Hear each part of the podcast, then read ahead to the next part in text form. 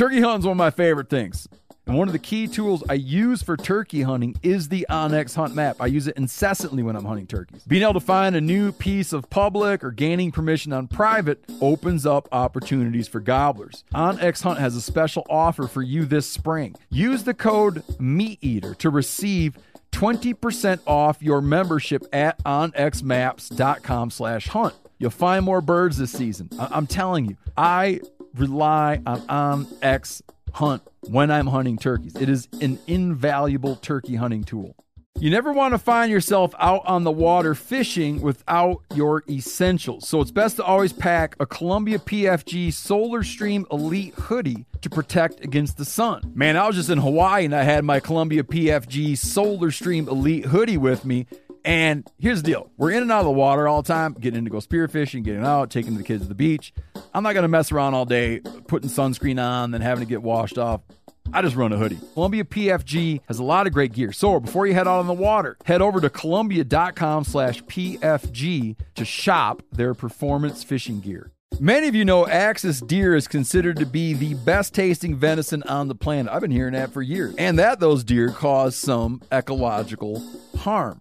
Well, Maui Nui Venison is bringing those Axis deer to the market. So you can get some fresh cuts and sticks shipped to your door. Visit MauiNuiVenison.com. That's M A U I N U I venison.com. Use promo code MeatEater for 20% off your order.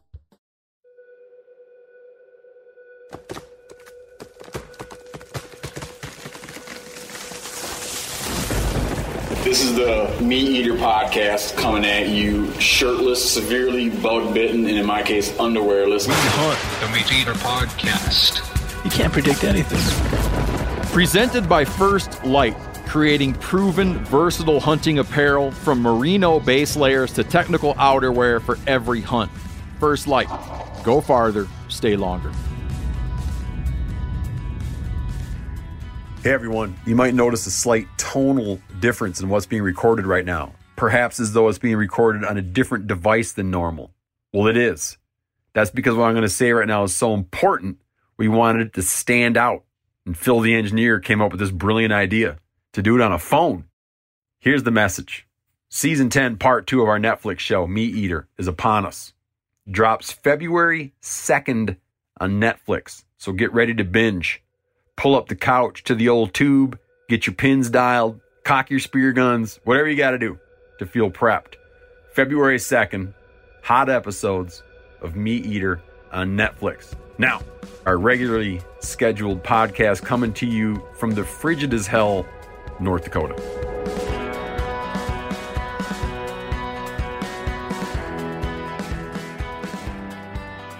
All right, Jay Siemens as a um as a way of introduction, tell what you got going on in that bucket next to you. I'm sitting beside a which, bucket. which you don't know what because you live in Canada. You don't know that, that what that thing is called. Well, you told me it's called a lug, but we kind of call everything totes. Any sort of plastic container is a tote. And No, a tote is a bag. well, Plastic container is not. All right, we're calling it a lug. It's a tote or a lug.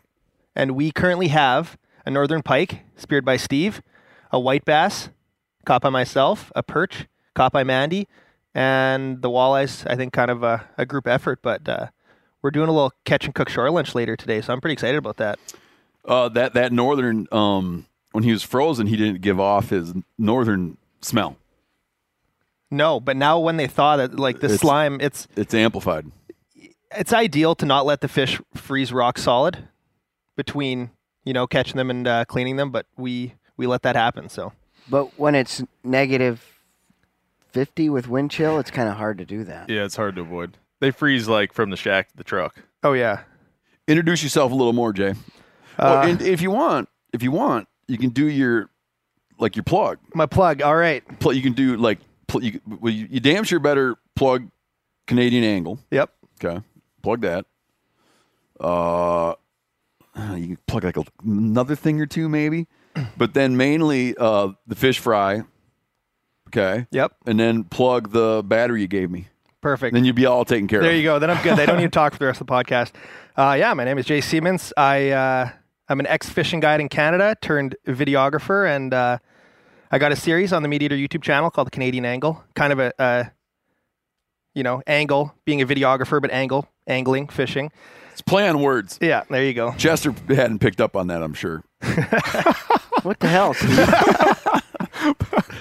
So yeah, season uh, season two just started. Chester's like, oh. it all makes sense now. Um, yeah, season two just uh, started dropping, and it's an ice fishing uh, ice fishing season. With uh, fits into what we're doing right now. But uh, yeah, I make YouTube videos, um, and uh, got a little got a little side hustle with my buddy Josh, and we make uh, a fish batter called Catch and Cook. So it's uh, Can Americans buy it? we can buy it online, catchandcook.net. We're slowly getting to the American retail space, but uh, I mean, I'm always eating fish, so it's like, you know what? Let's uh, let's make something of our own. So we got spices we, to compete with Meat Eater. We got some batter and uh, Oh, batter? some some folding fillet knives. So I'm not a batter guy. batter, well, I mean, batter coating. I mean, we got the beer batter. This is like more of a just a Yeah. flour based coating. But, Yeah, yeah, coating, breading. Flour or corn? Uh, there's flour with some some cornmeal and some other Hmm. secret ingredients in there. And uh, I gifted Steve. Steve was eyeing up some of my gear, and I got a little. It's called the Power Box, and it's a lithium battery in like a little hard sided case. Folks should know about this. Yeah, it's great for camping. I got It's- nothing to gain here either. No, I mean, I gained that battery. you gained a free battery box. Um, yeah, it's got a couple USBs, a cigarette lighter. I'm always filming ice fishing, camping, whatever, right? So, you know, charge your phone 20 times off at once, but Dakota Lithium Power Box, and uh, I'm a battery guy. Yeah, little I- plastic box. You are a big battery guy. I notice you like plugging stuff in and unplugging it. My my fear is going fishing or showing up at a shoot, and my battery's being dead, or your your live scope battery dying halfway through your day. So, Yep. If you're if you're an avid angler, you kind of got to be a battery person. Yeah. A lot of batteries going on. Like especially ice fishing, there's a lot of batteries going on. A lot of like trying to keep batteries alive in the cold. And then if you're fishing out of a boat, open water, a lot of batteries going on. trying to keep all your stuff around. that that's made right in North Dakota. uh, not made, but their their company's based out of uh, out of North Dakota. Yeah, Dakota Lithium. Cool name. yeah. You can start a rock band called Daco- Dakota Lithium. We're going to get back to Seth big time because he's got a lot of boat stuff we got to talk about. Yeah. A lot of boat dealings. Well, I might be selling deals. Seth. Oh. I might be selling Seth my boat actually. We are doing some dealings off uh, off air. Yeah. All fair We'll- yeah, we'll roll it into the boat talk. And then we got to talk were? about this little project we got called Seth's Side Hustle. Yeah. But this is going to get me in a lot of trouble with Tracy because she doesn't like it when we preview uh, to start promoting things that don't yet exist that then wind up for some reason being impossible to do. I, I, But I just can't see an I can't foresee this being impossible. Seth's Little Hustle. Yeah. It's going to be called. There'll be a drop down. If you go to the uh, themeateater.com, you'll find a little drop down that says Seth's Little Hustle. Yep. Mandy, introduce yourself. Now, I, I- whatever aspects of yourself, because there's sort of like you have like a dual, you have a dual, you have a dual existence.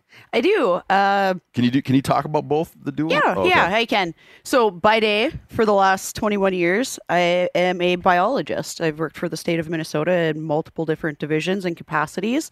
I love my job. Uh, when I'm not at that job, I, I do wear multiple hats. Uh, I, I'm an avid angler. I'm also a tournament angler, so I fish year round. I fish about 30 derbies a year, multiple species.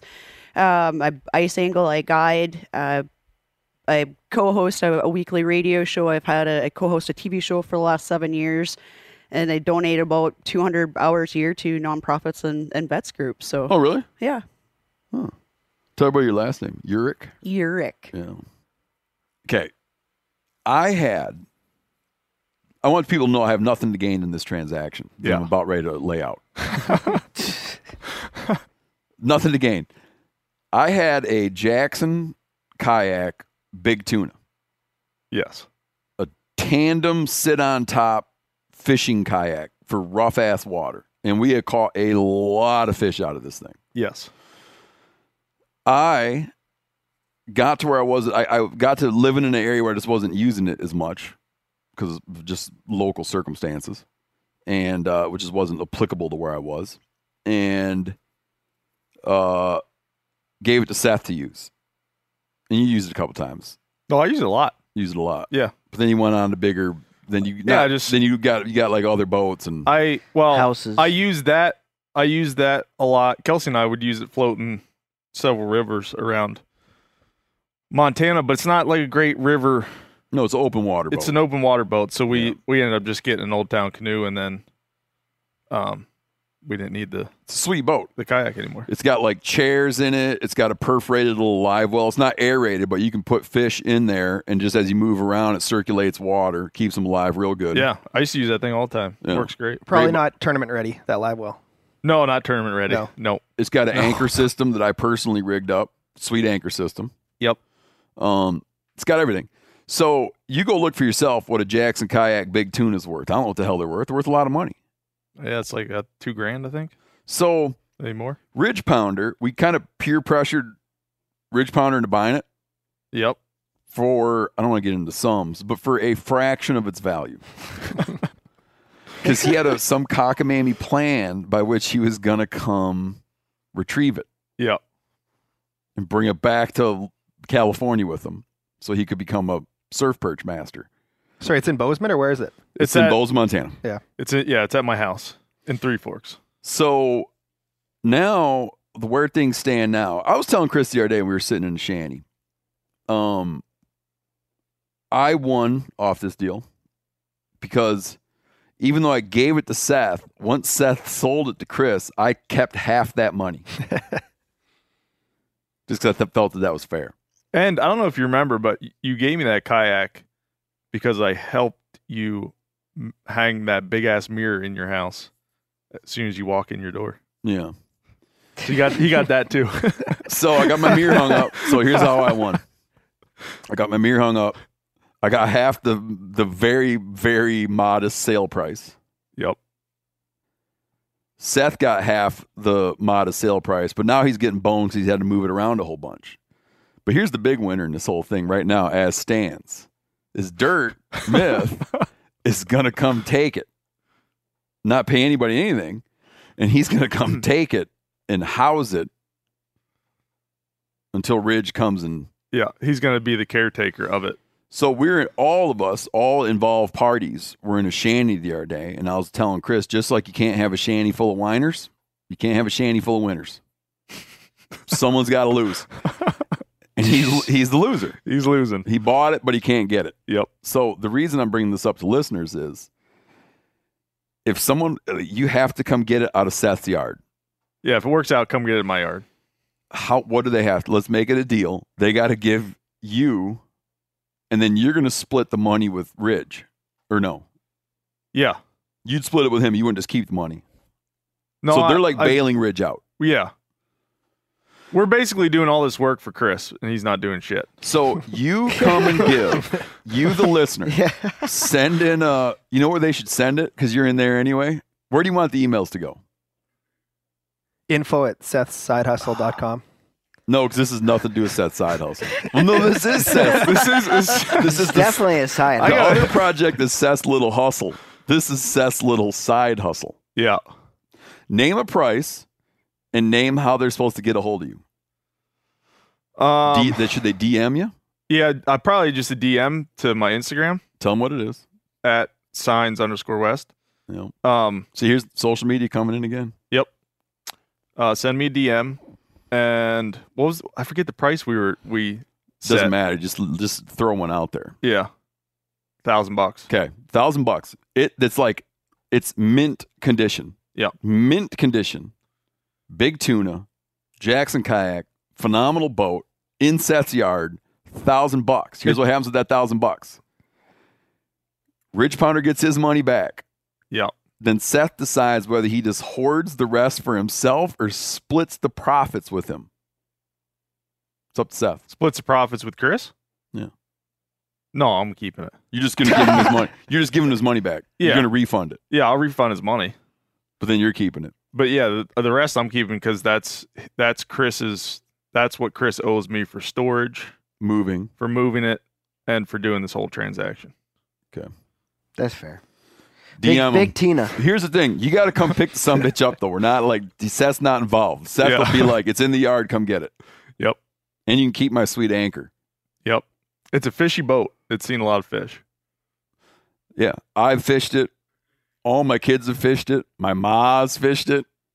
A lot of people fish that boat. It's like Das boat. I fi- I was I was one time out in the middle of Canyon Ferry. There was a bunch of walleye boats out there. And I was like, well, the bite must be on out there. Didn't have my boat that I have now, so I just Kelsey and I paddled out there, and we didn't catch any walleye. Well, But we- tell them that. Say like, say like uh, we slew, we outfished all the walleye boats. Say something like that. We out, sell yeah, the damn boat. we out. Well, it's not the boat's problem. He outfished all. what the I'm big saying is, boats. what I'm saying is, the boat is capable to get out there with all the big In the walleye big boats. water. Uh, I just wanted it to be like a different, like the way the story was going.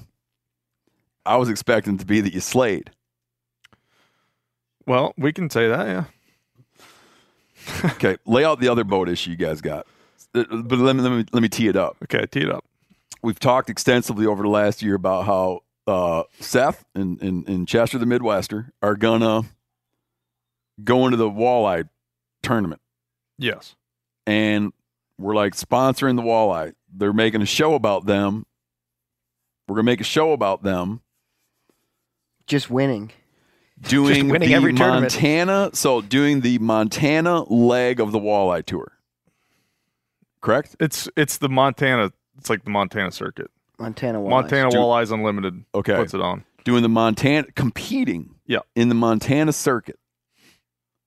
When when you get after you do that weigh-in, are you allowed to keep those fish and eat them, or do you have to go dump them back in the lake? You got to release them. They're they're uh, Well, it's a- this this year it's photo, it's picture and release. Okay, I'm mildly less enthusiastic about this whole thing, but what do you mean? Eh, that's fine. Um, I just thought you were gonna be out there. I thought you were gonna have a big old like one of like Jay's fish fry batter, catch and cook, big like you know how race cars have like Tide or whatever. Yeah. Colgate. Oh yeah, how much to wrap your boat? I thought it was Let's gonna be, do I thought that. your boat's gonna be wrapped in Yeah, catch and let's- cook. You know what? Maybe Catch and Cook is going to sponsor you guys. Well, you know, you we can't don't. because they're gonna let them all go. Well, they'll probably kill one accidentally along the way. No, we can pre-fish. Yeah, we keep a couple. Yeah. You know. Okay, Or let us can- know what a wrap is. We might not even need a boat sponsorship. We're just going to buy you a boat. Catch and cook wrap. There Yeah. we go. The little ja- those little racing jackets and stuff to say catch and cook on them. It's gonna be sweet. That would be sweet. It's gonna be good for Jay. Uh, so you're gonna do this thing, we're gonna make a show. We're gonna make a YouTube series, right? Yep. Help me out. Yeah. Maybe- pick it up. Sell me on it. How many And do tournament it- don't, don't end it with- like you did the kayak story that ended. Yeah. So it's it's four stops. Unfortunately, one of them is on the day I get married this year. So, So- you get so so, we're doing- so you're gonna have to leave the wedding early. Well, we're we're only doing three. We're doing three of the four derbies, which you only need to do three of the four to Win Angler of the Year. win Angler of the Year. Yeah, that's what you guys are going to do. Yep. So And So hold on, and Did you, how did it wind up being that you got scheduled to get married? just uh, just bad coincidence. It's too late to move the wedding. Yo, yeah. Yep. Do you know I'm the I'm gonna be the preacher at Seth's wedding? Can I talk about that? Yeah. Go for it. Yeah, I'm gonna be the Well- preacher at Seth's wedding. What's the date for that? Uh, June twenty fifth. Do you have to do an online uh, like uh, certification? I gotta look into that. I might check it right now, but You back- still got to check it. Cost right now. fifteen dollars and you're ready to go. back to the walleye tour. June though. 25th. June twenty fifth. So we, I have a, I got a 16 and a half foot. It's a sweet boat, Sylvan, but if anybody is familiar with Fort Peck and Is that one of the locations? one of the locations Okay. that I'm Yep. really excited about, Stop number one. it's Big Crooked Lake, Creek. and Seth and I could be out there in my little 16 and a half footer, and And I have a 16 and foot, a 16 and a half foot Crestliner that is not capable. Yeah, you guys are you guys are boat poor. We're poor. underboated. You're ambition rich, yet boat poor. Yeah. the, the wind could come up, and we could be. Um, It'd be like the In Edmund trouble. Fitzgerald. Yeah. Yeah. the legend lives on. There'd be a song written about us. Lake Michigan steams like a young man's dreams. Yep. Its islands and bays are for sportsmen. Yep. Uh these boys need a boat. We need a boat. If I owned a boat company, per just per me this is just me speaking. If I owned a boat company and I was like and I was sitting there with my marketing budget and shit, right? And I was like, what am I gonna do this year for my marketing budget? And I'm like on Instagram checking out like, oh, here's a fishing influencer or whatever. And I caught wind of the fact that Seth and Chester are doing a meat eater YouTube series about their quest to become angler of the year. Yep. High production value. And the boat was going to be like the star. Like, you want to talk about impressions. The boat's like the main thing. You It's want like- to talk about impressions. I'm just saying. If I owned a boat company, I would be hitting Seth's DM or go to what's yours? Musky Chat. Go to Muskie Chat or just contact at themeateater.com. And I would be like dropping a lot of, I would be calling people. How do they put it, Jay? You had it happen to you one time because of boat shortages. Oh yeah, they. I'm trying to think what the well, just they They shuffle, yeah things move around. shuffle Yeah. priorities. Jay's watching his ass right now because he doesn't want. Yeah. Jay doesn't want to get implicated in any of this. I would be sitting there looking, and I'd be like, "Man, I'm going to get those boys a walleye boat." That's right. Well, and uh, do it, even though you got to understand it's going to be wrapped with catch and cook. I'm, fish a- I'm a fry. big Alumacraft guy. Mandy's Mandy's a Lund girl, so we both kind of. Uh, I mean, I think it's you got to be fishing at Alumacraft, but uh, hey, I like. I, I don't discriminate. I like At this both. point, beggars can't be choosers. yeah, yeah, They need both, that boat. Both are great boat a, companies. a boat, a walleye boat company needs to come in and help these boys out so they can get out there and not be out in them little boats of theirs. Now, what if some walleye boat company came and said, you can use this boat for that, but then you got to give it back? That'd be fine. I mean, yeah. It's, Oh, really? I mean, it's better. Yeah, See, it's better than nothing. But if we could be, you know, going to the Elite Series bass. To, no, I'm just kidding. Then let me lay out another thing. Let me lay out another thing for you. What I think would have to happen, just so you know, what I think would have to happen is I Yeah. think we would have to do it like this. They'd probably wind up having to. They'd probably have to give the boat to meat eater, Yes. but it'd be like your guy's boat to use and take care of. Yes. And I would make it be that people had to come ask you permission to use it. yes. But in the future, how would you guys divide the boat up? Would you fight over it? Between Wrestle? Chet and I. Yeah. Would you wrestle over it or Well, just like share ninety-eight percent of the time when we're fishing, we're together. So you don't. So you I don't, don't, I don't foresee being it being a big issue. You could. You feel that you two could effectively co-own a boat. Yeah, that's tough. I'm, I'm pretty easygoing. Yeah. Same. I'd let Seth use it whenever. I mean, we share. We've Yeah. You know what? Where you get into problems when you co-own stuff, and I've never had because I own. I co-own the Fish Shack. We never had the issue. Yeah. Someone says, "I think we were we're due for a new boat, and we got we're going to buy a new boat," and someone says, "Like, I don't want to do that." Yeah. You know, we've never had that problem. We've always unanimously agreed on like priorities, but you could have a situation where one he's like, I want to redo the electronics package. Everyone's like, man, I can't afford that. I don't want to do that. Yep. So then like, well, I'm going to go do it anyway. And then you then now you have bitterness. Yeah. I could see this boat really ripping you two apart. No. no. I can't. If it ever came to that, I'd be like, you know what, Seth, you can have that boat. Oh, really? Okay. Oh yeah. have you have you guys is good fished to tournaments? What's Sorry, that? have you guys fished tournaments before? Or is this going to be like Nope. first is- tournaments and you're right into the full tour? No, but you know what's really we cute? we fished out when other people were. This is the cutest thing in the world. What? It's the cutest thing in the world. There was a tournament going on, and they went and fished together that day. Just to see how they could. You, Yeah. you weighed your own fish that day and saw you would have stacked up if you paid the entry. Oh yeah. Yeah. If we well, we fished, and then we went and looked at the board, Yeah, and we would have done very well. really. Yeah. Yeah. So if you ma- if you have a boat company and you want to get on board with some winners and get some high profile exposure, these boys need a walleye boat. Hit us up. Here's another thing. If And this of is the green lit, dude. This is happening. I was in on the meeting. any of the winnings, we're not keeping. We're not taking Oh, that that's- and yeah, putting get- it in our into too. pocket.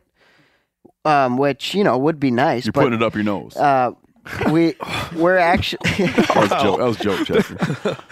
we're actually. Uh, oh my gosh. We're not doing that. Definitely not doing that, Steve. We're gonna put it back towards um like access, like a boat ramp improvements, um, fish cleaning station. On however, Seth and I, you know, once we hash it some out, some project that had, that's related to the bodies of water where you guys, right? Yep. So some project related to access enhancement, hmm ramp improvements, like Yep. I said, fish clean, whatever, whatever that you know, whatever, whatever, Whatever the state is. needs, whatever whoever needs. We had a we had a guy write into us saying that there he he's a guy who owns a company that makes those uh, like prefab concrete outhouses Mm-hmm.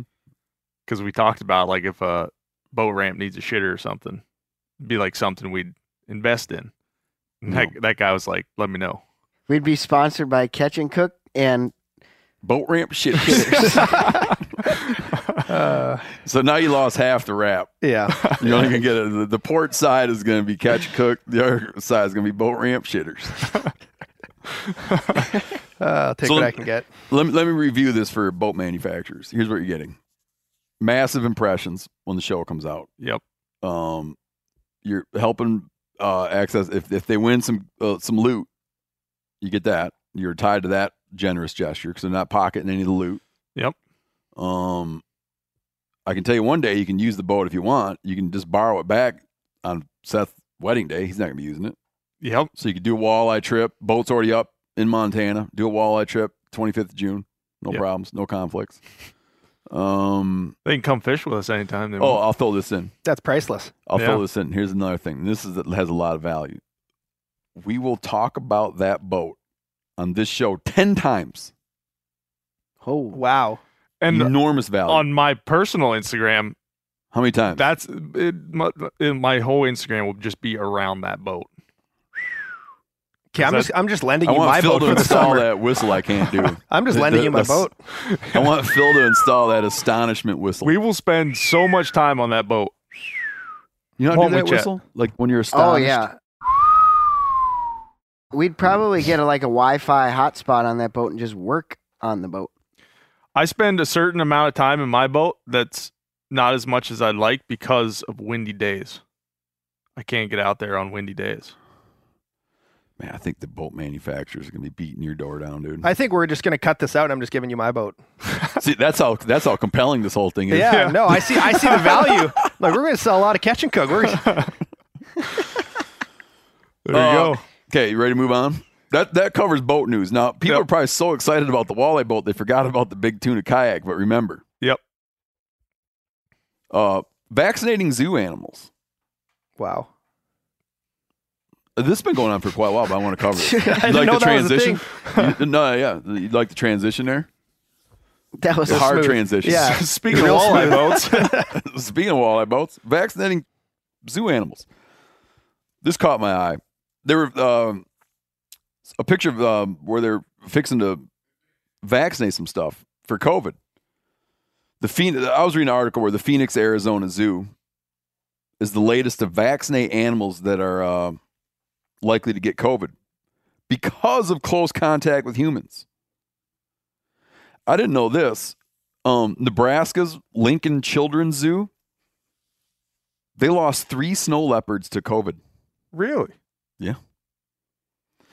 So they worked up. Um, who's this outfit that worked up this uh, Zoetis?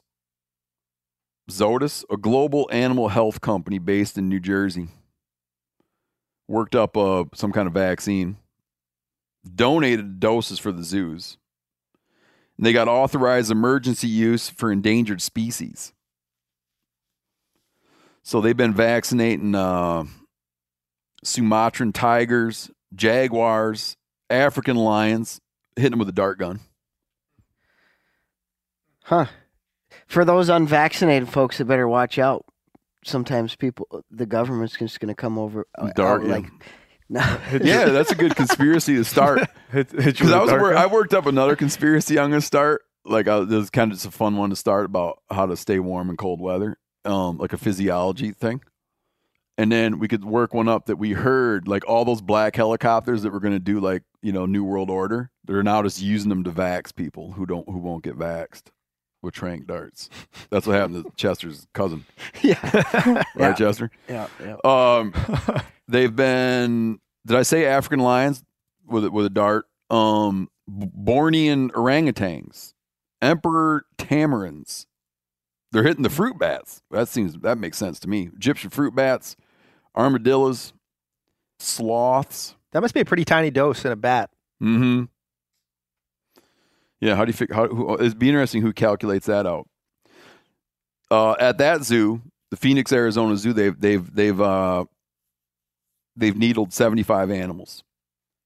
I w- I, I'm going to put this on my Instagram, a picture of a jaguar they're doing, and I had the comment on as what I'm going to put on Instagram is a comment about I could picture it causing, creating some real soul searching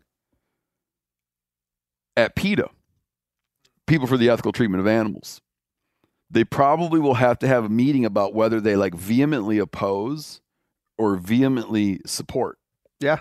Because they're down on zoos anyway. They're down on pet ownership, right? So how do they feel like this animal has no say? Like they don't like um, sexual mutilation of animals when you when you cut their nuts off and stuff. Yeah. Maybe they do. I don't know. But um, yeah. Like, are they? How do you spin that in that org?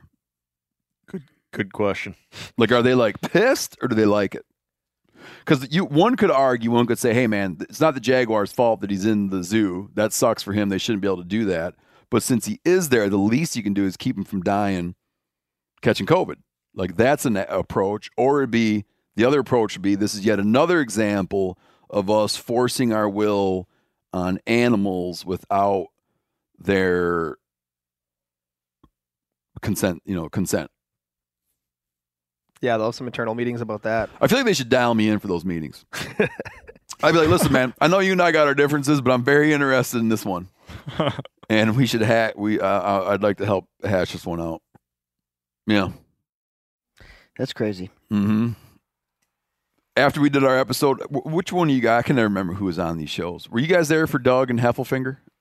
No. We were there with On No. the uh the podcast? It was called "Talking About Things That Are Not Sexy to Talk About." Yeah, no, that, that was episode? That was Spencer and who else was there? I don't not, know. not us. Not us. Well, in the in the episode talking about things that are not sexy to talk about, uh, I talked about Doug sending me mean text messages and trying to start a fight with me over text. And Doug said he wasn't trying to be mean. It's just his text messages sometimes seem mean. And he says he wish he he said he needs to be better about moderating his tone on text messages. Emojis help Yeah, but I I, I, I refuse. to use emojis. There's no way in the world. You've used. Didn't you say thumbs up was like you One were- time. you were you didn't care or you were pissed off like No, when you said I that? tried a thumbs up one time and felt so bad I could barely sleep that night. I will not.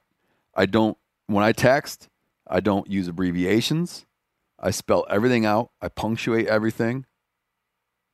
Basically, if you imagine my texts are the opposite of Trump's tweets.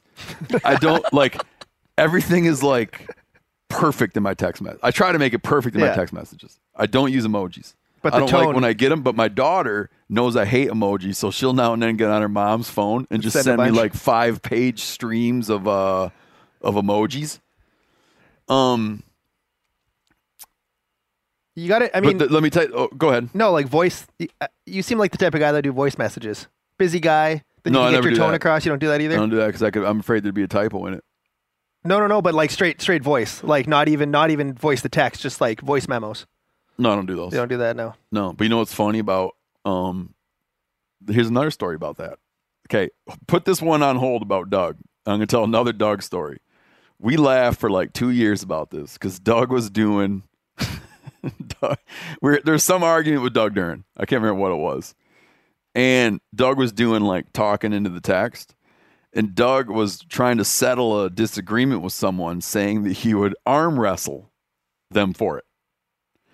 But the way his voice thing put down is that he was going to farm wrestle them for it. and we had a lot of laughs about what exactly farm wrestling Doug involved. like what farm wrestling means. And we came up with a lot of a lot of definitions about what a farm wrestling match might look like with Doug. Like never go to Doug's for farm wrestling. um there's an app. Folks folks should know about this. It's called Our Fam okay. Our Family Wizard communication app. A guy wrote in, I deal with this problem of, of tonality in text messages. I deal with this problem all the time in the context of parents who can't seem to communicate nicely with one another. This is divorced parents in dealing about their kids. So, divorced parents taking care of kids. I deal with this problem all the time in the context of parents who can't seem to communicate nicely with one another, and the court will often have them use the Our Family Wizard communication app with the tone meter feature turned on. ourfamilywizard.com slash knowledge dash center slash tips dash tricks slash parents dash website slash tone meter. It'll be in the notes. You got that written down? Yeah, that was easy. and you can get that app. Analyze your tone with Tone Meter. And they make suggestions about how to make it seem nicer. Watch this transition. Correction about gunshot wounds and tampons. Okay, we're talking about. we covered pretty heavily. Uh, people writing in about plugging up gunshot wounds with tampons. Apparently, in the medical community, this is frowned upon. First responders, military people are implored not to do this. This fellow that wrote in goes, It is worrying that more people are talking about the improper, in this case, use of a tampon to control massive bleeding. It can be both dangerous due to debris for getting debris further into the wounds, but in a pre-hospital environment, it could be fatal. Tampons are not sterile. How is that true? Tampons are not sterile, and an article in the Emergency Medicine Journal highlights that when it comes to life threatening bleeding, a tampon cannot provide the surface area or the pressure required to control massive bleeding. Tampons absorb blood, they do not provide any hemostatic assistance. The average tampon can absorb 9 milliliters of blood, or about 2 teaspoons. Life threatening bleeding occurs when there is a greater than 1,500 milliliters of blood. Once it absorbs its max, wouldn't it just Doesn't still do, keep that hole plugged or no? apparently not. So just A tourniquet or hemostatic dressing is preferred to control massive bleeding. Regular gauze may be used, but it needs to be in sufficient amount. The American College of Surgeons and Stop the Bleed program recommends when you do not have hemostatic dressings, sterile dressings, or a tourniquet, use clothing to pack a wound. Shirt, pants, even if it's covered in body sweat. It's more likely to provide hemorrhage control than a tampon. Huh. What brought this up is we were decorating the family Christmas tree this year, and our kids were asking about these little snowman ornaments that my wife had, and they were like wondering what it was. And I'd never seen them before, but they're like little snowmans made out of tampons as a Christmas ornament. what? And then somehow it came up. Yeah. Huh. My uncle one time at a boat ramp uh, sliced his leg real bad on the hitch, and Walking around the back of the truck. yep, Yeah. and used That's uh, deadly. It's deadly to walk around the back of a truck. used a maxi pad on the cut, and still went fishing. But and he lived? yeah, he's still living. Yeah, put that in your, whoever wrote in, put that in your pipe and smoke it. Chester's uncle's alive and well. Do we need to get to the root though? Where did he get the maxi pad from? Like, why did he have this maxi Yeah, pad? Chester. Where did this come from? Like, is this part of his like emergency kit that he keeps with him, like No. just in He just case? got to digging around in the glove box. Digging in his- around in the truck, and I'm sure it was kit. his Yeah. wife's. Or, s- I didn't ask him. I'd be like, Uncle Pete. Let's get Uncle Pete on the show. We'll talk all about. We'll do a whole episode about this. uh, a guy wrote in. See, he made up this word, but he we, we were talking about. Somehow this came up on an episode a long time ago of a guy that wrote in that. Um, oh, you remember those boys? Remember when uh, Luke Combs was on the show and those guys were talking about some friend of theirs that when he uses the restroom he needs to take all of his clothes off. yeah. It's just like it's like a this is a real thing. It's like a psychological disorder. Yeah, I know someone like that. Yeah. This guy came up with a name called feces pantophobia. well, he made the word up, but he said it's like a, it's an actual thing. It's like a this like intense fear of Pooping on your pants. like contact with feces and sufferers sufferers of which he is one. They take they they undress. And you say when he's pooping out in the woods, it's like he has still undress. I have Yeah. worries about it in the woods when you're wearing bibs and heavy clothing, and it's like, Sure. I hope I don't poop back into my bibs. Yeah. It mean, happens. Well, not not yet for me, but We we had a we I'm had, careful. Dirt told a great was it Dirt told that story? Dirt told a great story on on the show years ago, or maybe not a while ago, about a guy he knows that um came- he he was a heavy equipment operator. And one day he's in his equipment all day and he's smelling like the unmistakable smell of human feces, Oh, but he can't figure out the source. And he's checking his clothes and nothing makes sense. And eventually he realizes that he had landed one on his suspender. Oh, So it had got on his suspender right here, right? oh, right by his nose. So all day when he turned to the right, you know, but then when he dropped down, when he like dropped his britches and everything to try to investigate what went wrong, he never suspected that. Needs an air freshener hanging off his ear. Oh, There was a guy. Oh, you'll you'll appreciate this, Jay. He wrote, "I am not the only one. A good buddy of mine that was with the Canadian Armed Forces. You're probably excited now, aren't you?" A minute ago, I had to explain to Jay why Canadians lack that uh, lack that American grr. oh yeah, we got right into it. I felt attacked. I am proud to be Canadian, but yeah, I love Canadians, man. Every time I go up to Canada, it's good people. I think North Dakotans are as nice as Canadians. Legit, yeah, don't get any ideas about invading this here. I know it like It would be nice if we could just guys, yeah. could- yeah, don't don't get don't don't get any ideas about Red Dawn and uh, North Dakota. Um, friend in the Canadian Armed Forces told me a story about when they were on maneuvers that required biosecurity suits to be worn for an extended period of time. A fellow soldier actually got this is not the word he used, but we'll say poopy dab inside his suit.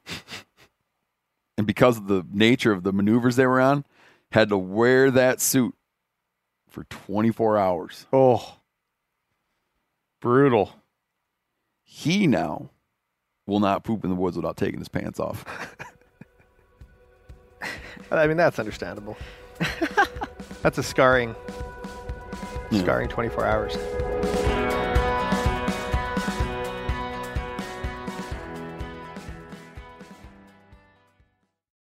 Spring is a great time to do something with your family. Do some spring cleaning, which I kind of started today outside, planning outdoor activities, which I'm always doing, taking a little trip to Hawaii with your kids for spring break, which I just did, which was great. You know what else you can do for your family this spring? You can shop for life insurance with Policy Genius. Make that part of your financial planning for the year. I've said it before a, a thousand times, I'll say it again. When my wife and I, when we started having kids, we got serious about life insurance, and man, I felt so much better after we did. With Policy Genius, you can find life insurance policies that start at just 292 bucks per year for a million dollars of coverage. Some options offer same-day approval and avoid unnecessary medical exams. Even if you already have a life insurance policy through work, it may not offer enough protection for your family's needs and it may not follow you if you leave your job. So save time and money and provide your family with a financial safety net using Policy Genius. Head to policygenius.com or click the link in the description to get your free life insurance quotes and see how much you could save. That's policygenius.com. This festival and concert season will be all about the boots, and Tecovas is your stop before attending your next concert. Tecovas has seasonal and limited edition offerings this spring, including men's and women's boots, apparel, hats, bags, and more. And Tecovas has first wear comfort, meaning you put them on, they feel great. Little or no break in, period. It's hard to find this level of comfort paired with this level of style. Plus, their direct to consumer pricing keeps value on your feet and money in your pocket. Just ask my buddy Chili, who's been slipping around in his Tecova boots, talking about how great he feels in them. He loves them. Yeah, Steve, they're very comfortable. They're very fashionable, and I enjoy wearing mine around the office and anywhere I go around Bozeman. Stop by your local Tecovas store, have a complimentary drink, and shop new styles. The smell of fresh leather and a friendly staff are at your service. Many stores have leather custom branding to make your boots truly personalized. And with regular live music and events, there's no in store experience like it. If you can't make it to a store, just visit tecovas.com. That's T E C O V A S.com and find your new favorite pair of boots today. Man, I just got a new truck. Before I even drove my new truck anywhere, I wasn't going to drive it anywhere until I put a deck system in it. That's how, that's what a believer I am in decked. I always thought they were a great deal, but now they're even better because they have redesigned their drawer system and storage cases from the ground up. It's like I didn't know there was a problem with them. I don't know, they seem great to me. Just an improvement on perfection. The new system, made in the USA, Gives you 10 to 30% bigger drawers to fit more gear. It's lockable and secure, right? Weatherproof storage for all your gear. You build it right into your truck bed. You still have a truck bed you can put stuff on. The top deck of the new system has eight D ring tie downs integrated into the steel. So you have really burly anchor points to hook stuff down on your bed. So if you got to slam on the brakes or take off real fast, nothing shifts. And like I said, they're, they're, they're D rings that lay real flat. Like you can still slide stuff right across the deck. It doesn't catch on the D rings. The D rings are built in. The drawer system fits any truck or van on the road in the USA from the last 20 plus years. Decked is a game changer. There's no more like leaving stuff at home that you wish you had with you. The stuff I want in my truck is in my truck, out of the way and secure. Go to decked.com slash meat eater to receive free shipping. I was saying how I wanted to go around and like you know when you're driving down the road and they have like a sign that says like historical marker ahead. Yeah. And you pull over and it'd be like, at this site, the first grist mill was right opened in 17, 1750. Um, I was saying they should do that where birds went extinct, but they do do that where birds went extinct. I didn't know this. The Lost Bird Project already did it. They've erected memorials to the heath hen, Carolina parakeet, Labrador duck, great auk, passenger pigeon, the great auk up in your neck of the woods there, Jay, up in Canada, the heath hen um, in New England, Carolina parakeet down in Florida, the passenger pigeon in Ohio, the Labrador duck in New York, all these little memorials. And then they sent some pictures of the various memorials in. They have a bronze statue of Martha, the last passenger pigeon, at her near the aviary where she died. It's funny how all Hmm. of those are out east, like those memorials. Yeah, it's an interesting point. They dot the eastern seaboard. Yeah. Maybe they don't have a travel budget.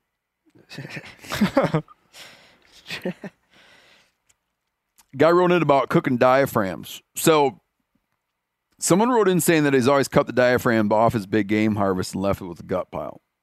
But then this is someone writing in. But then you got to thinking, why not eat the muscle since it looks like it could make a pretty decent sized meal? Well, thankfully, um, this guy's probably been eating diaphragm his whole life and doesn't know it. So when you go and you get uh, flank steak, skirt steak, right?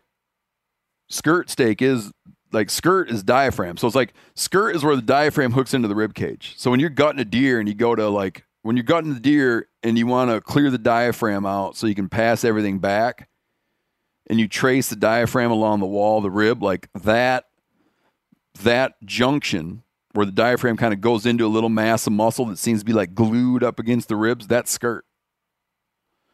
And hanger is like the rear part of the diaphragm. So you've been eating that stuff your whole life. The problem is on deer, it's just not like big enough to mess with. But you get up, up into something like a moose, you can make, you can do like legit skirt steak off a moose. Kevin Gillespie goes on to say, you should also tell them that on larger animals, this chef, Kevin Gillespie, you should also tell them that on larger animals such as bison, wildebeest, elk, there is another muscle that sits just below the diaphragm and helps it contract. Technically, it is the crura of the diaphragm, but culinarily, we know it as hanger steak, and it's incredible. Now, here's what I want to dig into a fair bit because this has enormous implications. This just happened. Utah. So a while ago, I hit the news that Arizona was banning trail cams during hunting season. Yep. Okay. Montana right now, you can't use tra- trail cams during hunting season that transmit a signal, so that transmit messages. So a divided Utah Wildlife Board voted to ban trail cam for hunting when these motion activated devices are used to aid in the taking of game. Their use is like obviously proliferated all over the place. There are there. I've seen stuff on social media. This is not the article I'm looking at, but just me talking. I've seen stuff on social media where guys will go to like a water hole in the Arizona Strip, and there'll be 24 trail cams hanging around. Um, sometimes their use, like this, is just speaking personally. Sometimes their use is kind of like you see some strange use of trail cams on public land too. Uh, I, I was hunting turkeys with my kids in the area, but it was like a pretty popular hiking trail, right? And it's game uses it, but it's through this kind of like big landscape funnel through a little pass, and a lot of animals use it, but people use it all the time. And like eyeball level, it, there it is, you know. And you can't really go through the area. Like when you go through the area, you're sort of like submitting to be photographed. It's not even like in a sort of a discreet, out of the way place. It's just like, and I remember going by it, and I actually started having my kids. I'm like, you know what? Go around that way. Hmm. I just don't want like all my. I don't like pictures of my kids like some guy's trail cam. I don't know. I uh, Yeah, that's kind of weird. I got a I got a story that kind of ties these two together: the the pooping and the trail cams. Oh, that's great. Cause you- Yeah. why didn't you do that earlier? Well, I didn't I didn't know the trail cam uh, topic was going to come up, but uh, my uncle Mark and I That's a good explanation. we my uncle Mark and I were coming back from hunting, and I was like, "Yeah, I just got to check this trail cam." And he'd been hunting the same property as me, so we we park and we walk, and all of a sudden his face just drops, and he's like, "You had a trail cam set there?" And I'm like, "Yeah, why? What's the big deal?" He's like, "Oh, I I did uh, I did some business right over there, right in front of the trail cam the other day." Mm-hmm. So sure enough, trail cam pictures of him. Like, Is that right? Yeah. Can you send those to me? Nah, I think I deleted those. I had a trail cam behind our fish shack, and my buddy pulled the card. I still haven't gotten the card back because his wife was peeing back there, and he took the card. um, now as I cover this piece, of, as I talk about this subject, I want people to know that I right now at this moment, like at this moment, I have a trail cam out on private land. Um, and I have a trail cam out on public land that I was fixing to go fetch, but haven't gone and fetch. But it's not like a transmitting one. Okay, so I have one out. So Is this is this banned just for public land Utah, or is it just private and public during hunting season, wow? used to be used in the aid in the taking of game. But it goes. There's some other wrinkles to this that are really interesting. This this ban applies to cameras with internal storage memory as well as those that transmit images to the hunter's cell phone. The prohibition does not apply to private landowners monitoring their property and agricultural operations or municipalities participating in the urban deer program. But it does apply to most hunting on both private and public land. That's pretty straightforward. Rolled in with this, which is very interesting, is it's also banned. This, th- okay, again, this is something that Arizona did and Utah did. These are not like these are these are very conservative states, right? These are uh you know, this isn't you know, if you heard about this coming, no offense. If it was like from New Jersey, you could picture someone being like, That's not fair to the animals, you know. Um in sort of the wrong way, but this is like very like an internal hunting dialogue. Yeah. This isn't I don't think that uh, like I'm guessing I'm trying to find a way to ex- to ex- to express this more clearly this isn't like in these states I, I i i suspect that it's not the case of non-hunting individuals screwing with hunters Yeah. like in the case where you get like a ban on bear hunting it's like it's not coming from hunters it's coming from non-hunters trying to dick with hunters Yeah.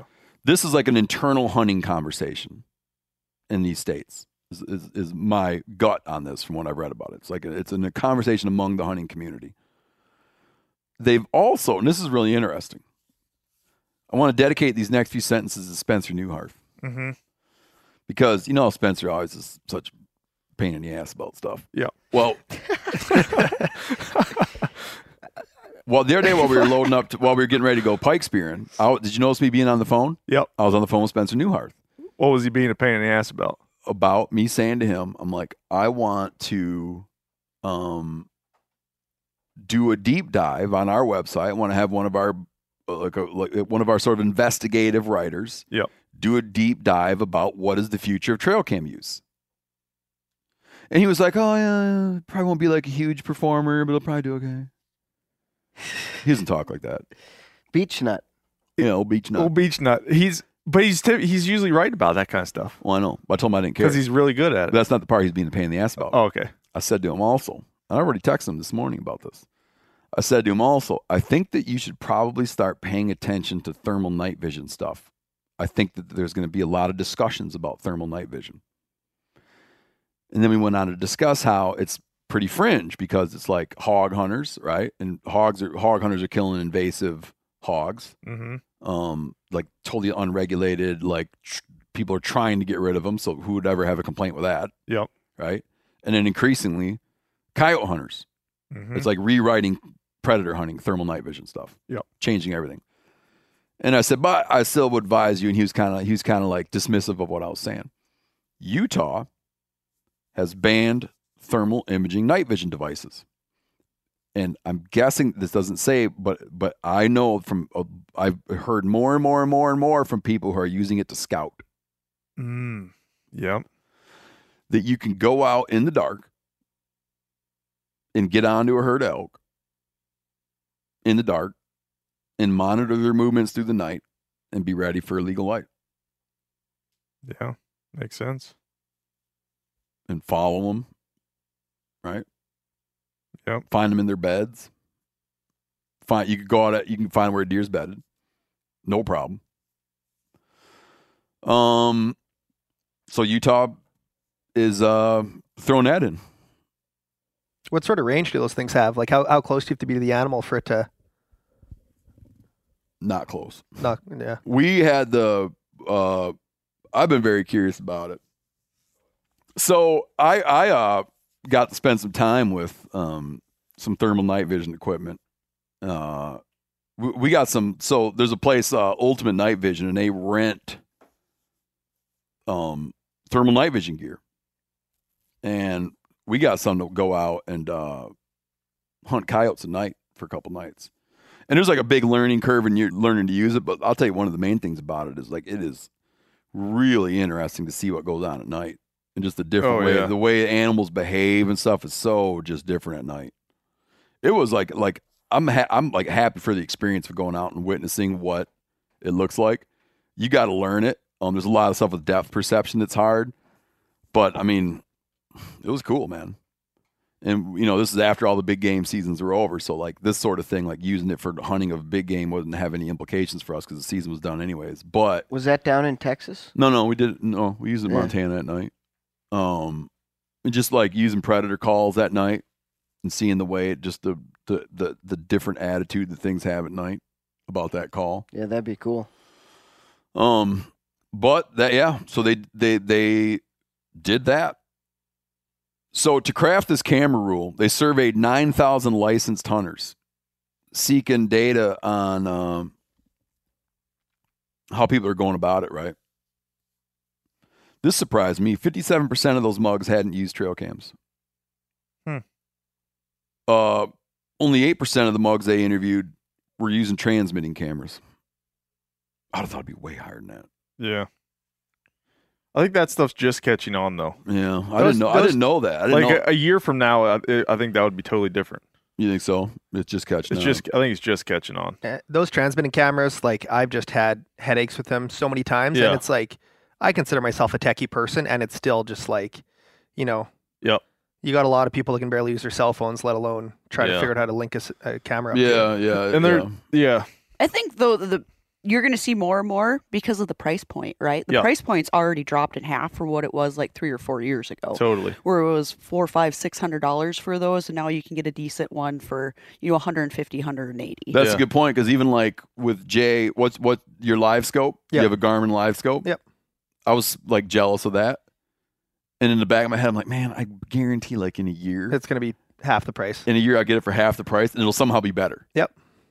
It's gonna get there, but the thing you're is, like, like- you're like early, you're like an early adopter on a live scope. Yeah, and if you're a tournament guy, it's like that's the edge. You need to spend that little bit of extra money to get that edge. And uh, if Garmin wants to send these boys a couple live scopes to the Walleye Tour, Thanks, Jay. Danny mind- Thompson, Danny Thompson, wouldn't if mind you're if they- listening to this, I wouldn't mind if they kicked one in for me. And I, I should, they should know that I have a lot of Garmin products, dude. And I just ordered a Garmin dive watch. nice. I have a Garmin. Man, I got a lot of Garmin products. Yeah. So, haven't got my dive watch yet. I got an MK1. Nice. Um, what the hell was I talking about? Oh, Here's the other even I'm going to like normally if you study journalism in college, they'll tell you this. They'll tell you like when you write an article, put the most important thing up top.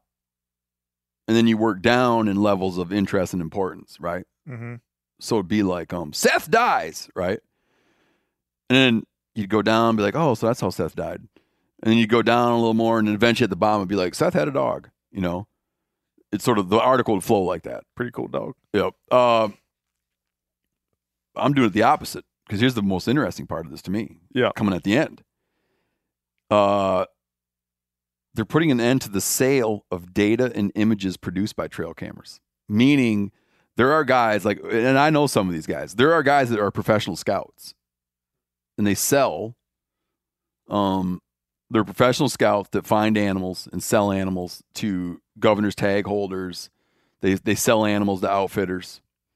So they'll go out and they'll find like, you know, they go out and find like a 220 inch mule deer, right? They can sell that knowledge about that animal and sell the photos of that animal and the waypoints. That's pretty that. tough to track. I would Yeah, think that'd be a tough thing for them to crack down on. One of the guys that didn't like this rule that they interview, um, they mentioned, uh, uh, he had a hard time with enforcement Yeah. because you're saying like, okay, on private land, you can use it to monitor your property. Okay, so this guy's like, ooh, big buck, can't look at that. Not gonna let that change my hunt plans. Yeah. Yeah. Come on. Yeah, that's gonna be tough. Um, just the other day, I uh, texted a buddy of mine because we're trying to plan out next year's Bobcat trip. And I texted a buddy of mine that said, "You got any? What's going on with bobcats up in your neck of the woods?" Right? What's he send me? Two seconds later, trail cam picture of a bobcat, and that probably influenced my decision making at that point, where I was like, "Ooh, hoo hoo, Yeah. tell me more." Right? Not able to sell that stuff if you're a professional scout, Mm-hmm. scouter. Which It's it's kind of makes sense in a way. Yeah. Fair chase. You hear that little clap I did? Go find it yourself. Yeah, I like that. What's that don't for? even I don't know what it means, man. Move on. Just felt like, uh, Transition. yeah, just felt like I needed to put a clap in there. I don't It was like a bookend. Yeah, that's what it meant to be. It was like a book closing. Yep. So let me let me you know I did my book close too early. I think that I I wonder if this is going to be a thing because if, if you're sitting at home trying to think about how technology intersects with hunting and hunting practices, fishing practices, um, I think there's a great example to be found in drones. And I was talking to this with uh, old Beach Nut the other day, Spencer. Uh, while you guys were loading up gear, and Mhm. we were talking, we were talking about the example of what happened with drones. Okay. The minute drones became like the minute there was a discussion about using drones for hunting, like overnight 13 states and then a bunch more followed, but immediately 13 states in the West, like open country states where drones would be particularly helpful because they're open ground. 13 states came in and said, no, no drones in hunting, no use of drones in hunting. And I was like, it was interesting that they got on it so fast Yeah. because they they did it before there was a user group, before it had become woven into the hunting culture. And Spencer brought up, he said, but drones went from zero to sixty because like the the, the initial the, the first initial thing that it was good for was it was good for mounting a camera. That's like what made them what they were. Like if you couldn't mount a camera on them, it's a toy helicopter. Like no one cares. So he's like, it went from zero to 60 and you could immediately see it. He goes, if you go back in trail cam history, it was like a thing could, like initially, a thing could like tell you that something passed by, right? And it evolved and you, and you built up this user group of people. You built up a big industry for it. There's a lot of companies that make trail cams. People have been using trail cams for a decade or more, right? But then trail cams hit to this certain level of sophistication and this certain price point where it's, now it's like very achievable to get a camera that sends you messages that says like right now, right now, there's a buck in that field to your phone.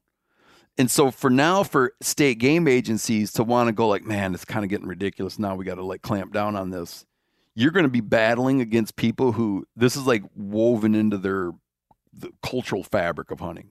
Well, and there's more. and it's just going to be harder. And drones were like they got drones before drones were a thing.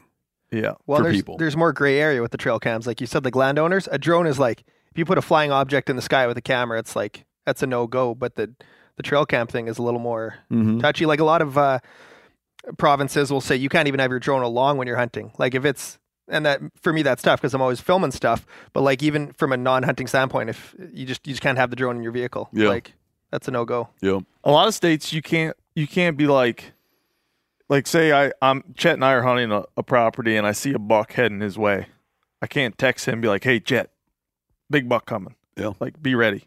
That But you know, you can have in a lot of states you can have a trail camera that's on a trail a couple hundred yards from you and get a, a picture a, a picture sent to your phone of a buck walking past that trail camera heading in your yeah, direction. it's the same thing. It's the same damn thing. You know what? Uh, what else Spencer annoyed me about? When I was talking to him about doing like a big thing, like sort of the pros, the cons, get a bunch of perspectives on like where trail cams are headed. I was saying to him, um, I don't want, I don't want you guys all. He's the guy I'm going to talk about's been on the show, but I'm not going to say who he is. There's a, there's a guy I know that manages a large property. He's been on the show. Um, I'll let him talk about this, but I want to talk about it for him and name him. Anyway, he said, and he's in a state where there's no prohibitions on trail cams whatsoever. He this year, for the first time ever during hunting season, turned them all off. He said it was just changing the game so much and getting too weird Yeah.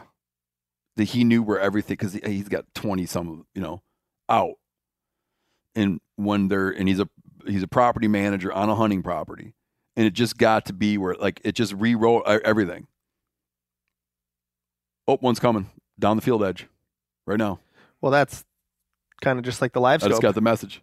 It's just like live scope. You see the fish coming. Yeah. They can't hide anymore. It's like So he voluntarily turned his he voluntarily turned his off, and he said it was nice. He he, he was like he was glad that he did it and wanted to want like sort of change in the hunting season. yeah. He, he uh, so anyway, Spencer's like, yeah, well, that's kind of an anomaly, and that doesn't matter. I'm like, you wouldn't be able to if you were a journalist, you wouldn't be able to write about murder because murder's an anomaly. Do you know what I mean? Yep. He wouldn't be able to be like, so and so brutally murdered someone because that's weird by his logic. Yeah. You see what I'm saying? Why it was That's- why yeah. Spencer was so annoying right there. With all this crazy technology, oh, sorry, I was going to do the bookend again. Go ahead, Chester. with all this crazy technology, it just makes me think that people just have to be res- as responsible as they can with it.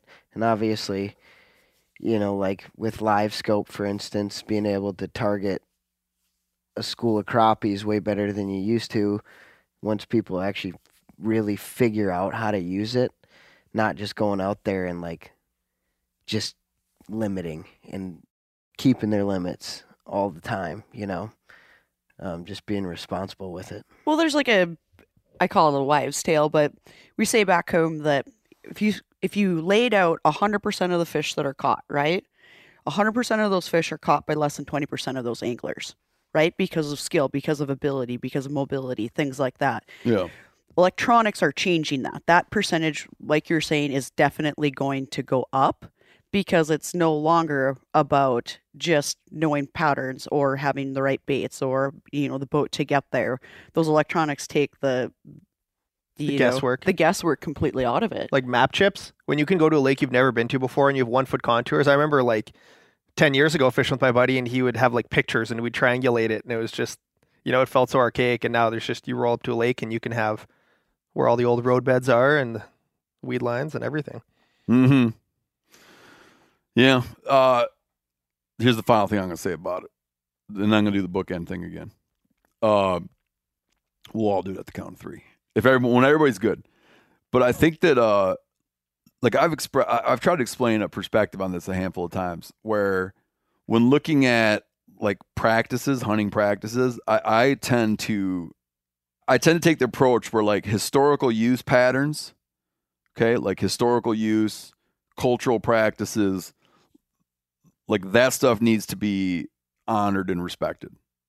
If it's something that's if it's a, st- a sustainable practice and people have been doing it a long time, like I'd honor that. So if you're in a state where people have run black bears hunted black bears with hounds, and they've been doing it, and they have a stable bear population, and they've been at it for 200 years. Um, to me, that's like that's in, that's grandfathered in. Like, don't mess with that, right? It's a it's a it's a cultural practice. I think that like as you get into the technology stuff, um, you're going to continue. You're going to have to continue to have conversations about. Um, I think it's fair game to have conversations about incoming technology. I'd rather do that than go and revisit cultural practices and, and try to like get rid of that stuff. Yeah. And you got, and I think that you got if you're if you're a manager, I think you got to look like out on the horizon, and you got to see what's coming. And if and if you think something's going to become problematic down the road, I would suggest that you get on it a little early before it becomes woven into the into the cultural fabric of you know in the hunting community. Yeah. And it's going to be hard. If you came in now and said, you know what, after careful consideration, I think that the compound bow is just too effective, right? Good luck. right? Good luck. But you could have honestly have had that chat in 1980. They're trying. There, there's talks about uh, live bait getting cut out of Manitoba, and that's something. It's like, well, these people have been using live bait for however many years. It's been grandfathered in, so it's a it's a tough discussion. Yeah, if you're getting rid of live bait to make room for live scopers to catch more fish, that's a real problem for me. Yeah. It's a real problem for me. The crossbow thing's another big issue. Yeah.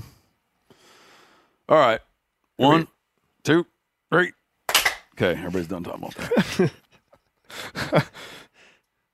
Mandy, can you do me the favor of laying out like where we are and what's going on? and about how everything's underwater and shit like that? All right. Take it away. Uh, Because you grew up in this neck of the woods, so you got like an insider. You you have land that's currently uh, people are probably fishing on your land right now. They are. They they actually are. That that that is hundred percent for sure. Uh, most people would call it BFE, but we are in the beautiful state of North Dakota. Uh, we're in the Devil's Lake area. Currently, we are on the far, far west end, uh, over in, in the Minnewaukan area, in our cozy shack chalet here Our double wide. Our double wide. Uh, yeah, it's just a really small community that's that's grown a little bit with the oil booms out for a little bit further out west, but it's a fishing community. It's a fishing farming community. Um, and yeah, and you're talking about about, about the lake growing. Uh, it's blown up. Uh, obviously, it, it's been a big deal. It's been going on. Now, it's hard to say that it's been going on for a couple decades. I really The feel water old. rise. The water rise, correct. So, um, the lake actually for like the the eight most of the 80s, we were kind of in a drought pattern here. Um, it, it the, the interesting part too is uh, when the, we were in a drought pattern, and the waters were exceptionally low. Like there was really high mercury levels here in the water. Uh, the salinity levels were really high. Like there was actually like uh, warnings out for the amount of fish and the, that you could eat based on Yep. those things. Um, so yeah, uh, we had some historic snow events. We got back to regular rain uh, patterns, snow patterns. We had a 500 year event, a 100 year event, and then regular, more regular rain events. And I think it's like a million acres plus now. But it, it, it's so odd to see that uh, roads are gone, houses are gone, farms are gone, tree lines are gone. Uh, roads have been built up 50, 60 feet in some areas to make them still passable. Other ones they've just completely abandoned. Um, It's crazy. Yeah, and tell about tell about the, the, the place you grew up on, just uh, just as an example. so, so where I grew up on, uh, over on Black Tiger Bay, which actually used to be the farthest east portion of Devil's Lake, um, where we actually fished day one was actually not connected. Yep, I remember you point- I remember you- yeah, I remember you not pointing, you're like, our part place- of Devil's Lake. I remember you pointing to where your place would have been.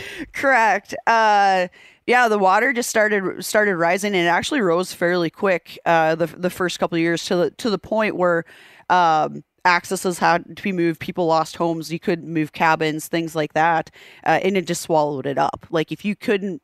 If you couldn't physically move that structure, it's gone. Were they gutting those houses of um like like hauling away propane, hauling away like stuff they didn't want to get in the water, or was it happening too fast? That's a really good question. Uh, like where we were at, uh, you jumped on it as fast as you could, but there was still so you had to pick and choose, right? Like the structures that you could possibly change, and they're just we're we're remote here, and you can only move so much. Mm-hmm. Um, realistically, like we gave like we gave trailers away. We just sent it No out kidding, there really? and just said, "Come get them," because we're gonna lose them, right? Like we didn't have the money to pay all that to have them moved, but we didn't want them to go to waste, and we definitely didn't want them to be underwater, right? So just come get these structures; they're yours. But it, it, it's weird to say that there's where we're at. There's a mile and a half underwater. It's underwater, like it's gone. Yeah, We under still- under like under sixty, under sixty vertical feet of water, but you'd have to go a mile and a half out correct from the shoreline. Yes, yes. how So how fast did the water rise?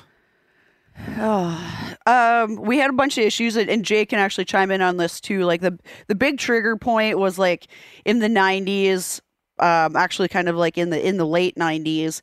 Um, we had bad bad flooding. You know, a ton of snow, spring melt off, all these things. It was like the perfect storm of everything to to happen, and that initial jump was crazy. Uh, to the point where they couldn't get caught up. And if you notice the road structure around here, like we drove over a couple of those bridges, like those are gone, right? So to drive all the way around like 60, 70, 80 miles because you can't drive Yeah. across, you know, or cut across.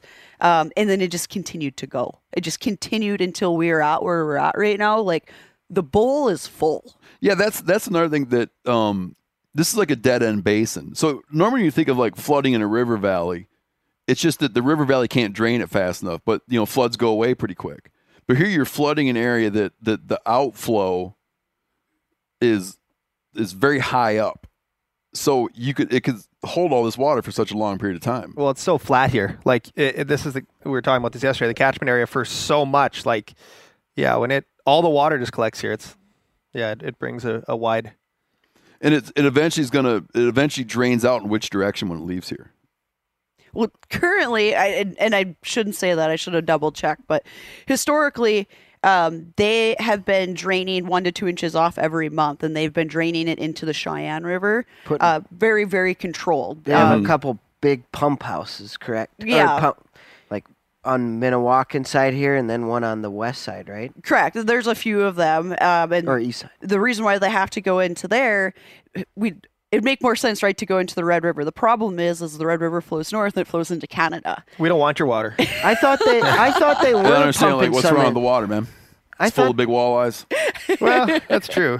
She's the biologist. She could probably speak more to that. I It heard, is actually full of big like walleye. you guys feel like you just got you guys feel up in Canada. You're gonna have to speak for the whole nation. Oh boy. Um, you guys feel like you're just good on water. Yeah, we're set. Yeah. We're set. We got we got enough fresh water. Okay. Trust me, we send them enough every spring that uh, causes flooding for them too. So, because we melt here obviously before they do, and that water's all running north, and they haven't thawed yet. So, like the Winnipeg area, all along there, it floods pretty bad. It's a it's a serious thing. Talking about good American water here, Jay. We'll pass. We'll pass. You So guys it- start drinking that water, you'll get a lot more grr up in that country. more aggression. so this. this water does make it to Canada, though, right? Is what, like Cheyenne nor- flowing north. I don't know what way you're I- pointing. I'm- Well, I'm I'm just saying, Dev- Devil's Lake naturally overflows into the Cheyenne River. The Cheyenne River is a tributary of the Red River of the North, which flows into Canada. oh, the plot thickens. I'm not familiar with the Cheyenne, so I mean, if it goes into the red, then yeah, it comes into Canada. So you are getting American But very water. slowly. They don't want to go in direct. The Red River's still doing good. We'll uh we'll research this and find out. But uh back to your place. Can can you explain the property tax thing? 'Cause that's really interesting to me. That for a while you had to pay taxes on land that was underwater. Correct. I- i- If you think about the farms, you know, I, my heart bleeds for for that. That- That's what my family does is farms too, and uh, thousands and thousands and thousands of acres of underwater. We're talking row crop and cattle, things like that. Uh, and because you owned it, you still had to pay property tax on Yeah. it. Even though people are driving over it in boats. Correct. It's Yeah. underwater, so they they actually had to go. And like I said, because that water rose so fast, and they were trying to deal with FEMA and I mean all the other disaster federal things like that. It, it kind of got lost in the mix per se, right? Because it has to go through the legislature and all that. So yeah, it took them a while for them to repeal that law. They, so now you don't have to pay tax, but you still own that land. So if the water ever magically recedes, like back down to you know the late 80s, early 90s level, like there's going to be a whole lot of property out there. You know, we we covered. It's the same. I think it's the same weather events in an area in South Dakota, and I don't know if you've had a similar problem up here, but in South Dakota, there were there was a lot of controversy where with the rising water inundating farmland and residential properties, um, even though taxes were suspended on the submerged water, there were people going in and running buoy markers along their property lines, Oh, to keep anglers and hunters out. but then having what everybody said like private parts of the lake. So you're so you would buoy off your farm with buoy strings and uh just have it be like you could fish it. But then people are like, but it's it's the fish are the you know from state stocking program, and it, this was going on at the time. Yeah. And he said, like, naturally, the way that everybody thinks is then people would go and all line up along the buoy fence because, like, it's got to be better over there. So they'd go fish along that edge, you know, thinking that that's where all the fish were hiding is over on the private property, which Yeah. is like a like a, like a very much like a hunting thing, you know. Um, and people were hashing that out. Was that a thing? Was that, that were you seeing that up here where people were like fencing off with buoy markers what would have been their lot? No, no, this is way too big of big of waters, but it, th- that whole South Dakota gig is really interesting too because that kind of happened around the same time. I feel like a little bit sooner. Um, at, at Waubay specifically, that that comes to mind right away. I, there's literally a few accesses where the silos of the farms. That's all that's sticking out of the top of the water, right? Yeah, that we were in some of those areas. Correct. yeah. Like that's the structure in the in in Waubay is Yeah. is those old farmsteads. But the crazy part, which you guys should do a little bit of research on, uh, they started like putting in these public accesses, right? Which then they then repealed later Oh, okay. uh, which has been really been a big controversy there. So there, it was already a pothole, like littered with potholes, but obviously rising waters, things spill over. Yeah, like private land becomes now public waters. It, it's a big controversy there, uh, and it just kind of keeps going. But they kind of gave us like a, a pre-shot highlight of what was going to happen almost, but this happened on a, a bigger scale. Do you ever take um do you ever take a boat and go cruise around on like what like over your property? No, I, I, I haven't actually. Uh, I, I think it would be really, really interesting uh, to, to go see and look at what's what's there and how deep it is. It, it Oh yeah, to go down there with some dive gear, it's it's heartbreaking. look for your old stuff. Yeah, it's it's heartbreaking, right? Like this is where I where I grew up. This is where this love and this passion and my best memories of, of my dad and my my family are at. And you, you make new, but it would be it's hard. So Yeah. did did the fishing as soon as the water got up was the fishing just like instantly that much better than before? Like with all that extra within a year or two weeks. You got all that extra structure, you got all that extra cover, you've got way more water. Like a right? ton of Oh, spawning it water, had, right? to, it had to have allowed it had to made fish stocks just explode, man. Yeah. Imagine just how much and how much nutrients. because when I yeah in the 90s I just heard about devils all the time. I'm not sure if that would be considered the peak of the fishery like but Yeah, I would say. Yeah, and that was the weird part too. Like, I can remember the worst algae blooms. Like, I mean, split green pea soup, disgusting the whole entire lake In the old days. in the old days, right? And I maybe on some small bays now, but you just don't have that, right? You know, I think there was a lot of concern too when we had all this overland flooding um, because of the residual uh, chemicals, right, coming off croplands, coming Oh, coming yeah. from the structures that had been flooded. What was going to happen, right? What was going to happen with that water quality? Was it I mean, were we going to kill fish? Were we going to have some catastrophic events here based on uh, the facilities that had been swallowed up whole by it?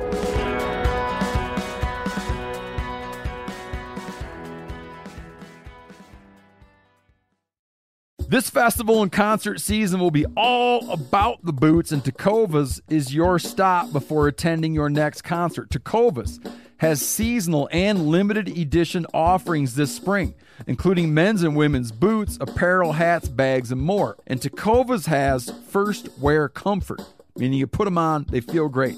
Little or no break in, period. It's hard to find this level of comfort paired with this level of style. Plus, their direct to consumer pricing keeps value on your feet and money in your pocket. Just ask my buddy Chili, who's been slipping around in his Tecova boots, talking about how great he feels in them. He loves them. Yeah, Steve, they're very comfortable. They're very fashionable, and I enjoy wearing mine around the office and anywhere I go around Bozeman. Stop by your local Tecovas store, have a complimentary drink, and shop new styles. The smell of fresh leather and a friendly staff are at your service. Many stores have leather custom branding to make your boots truly personalized.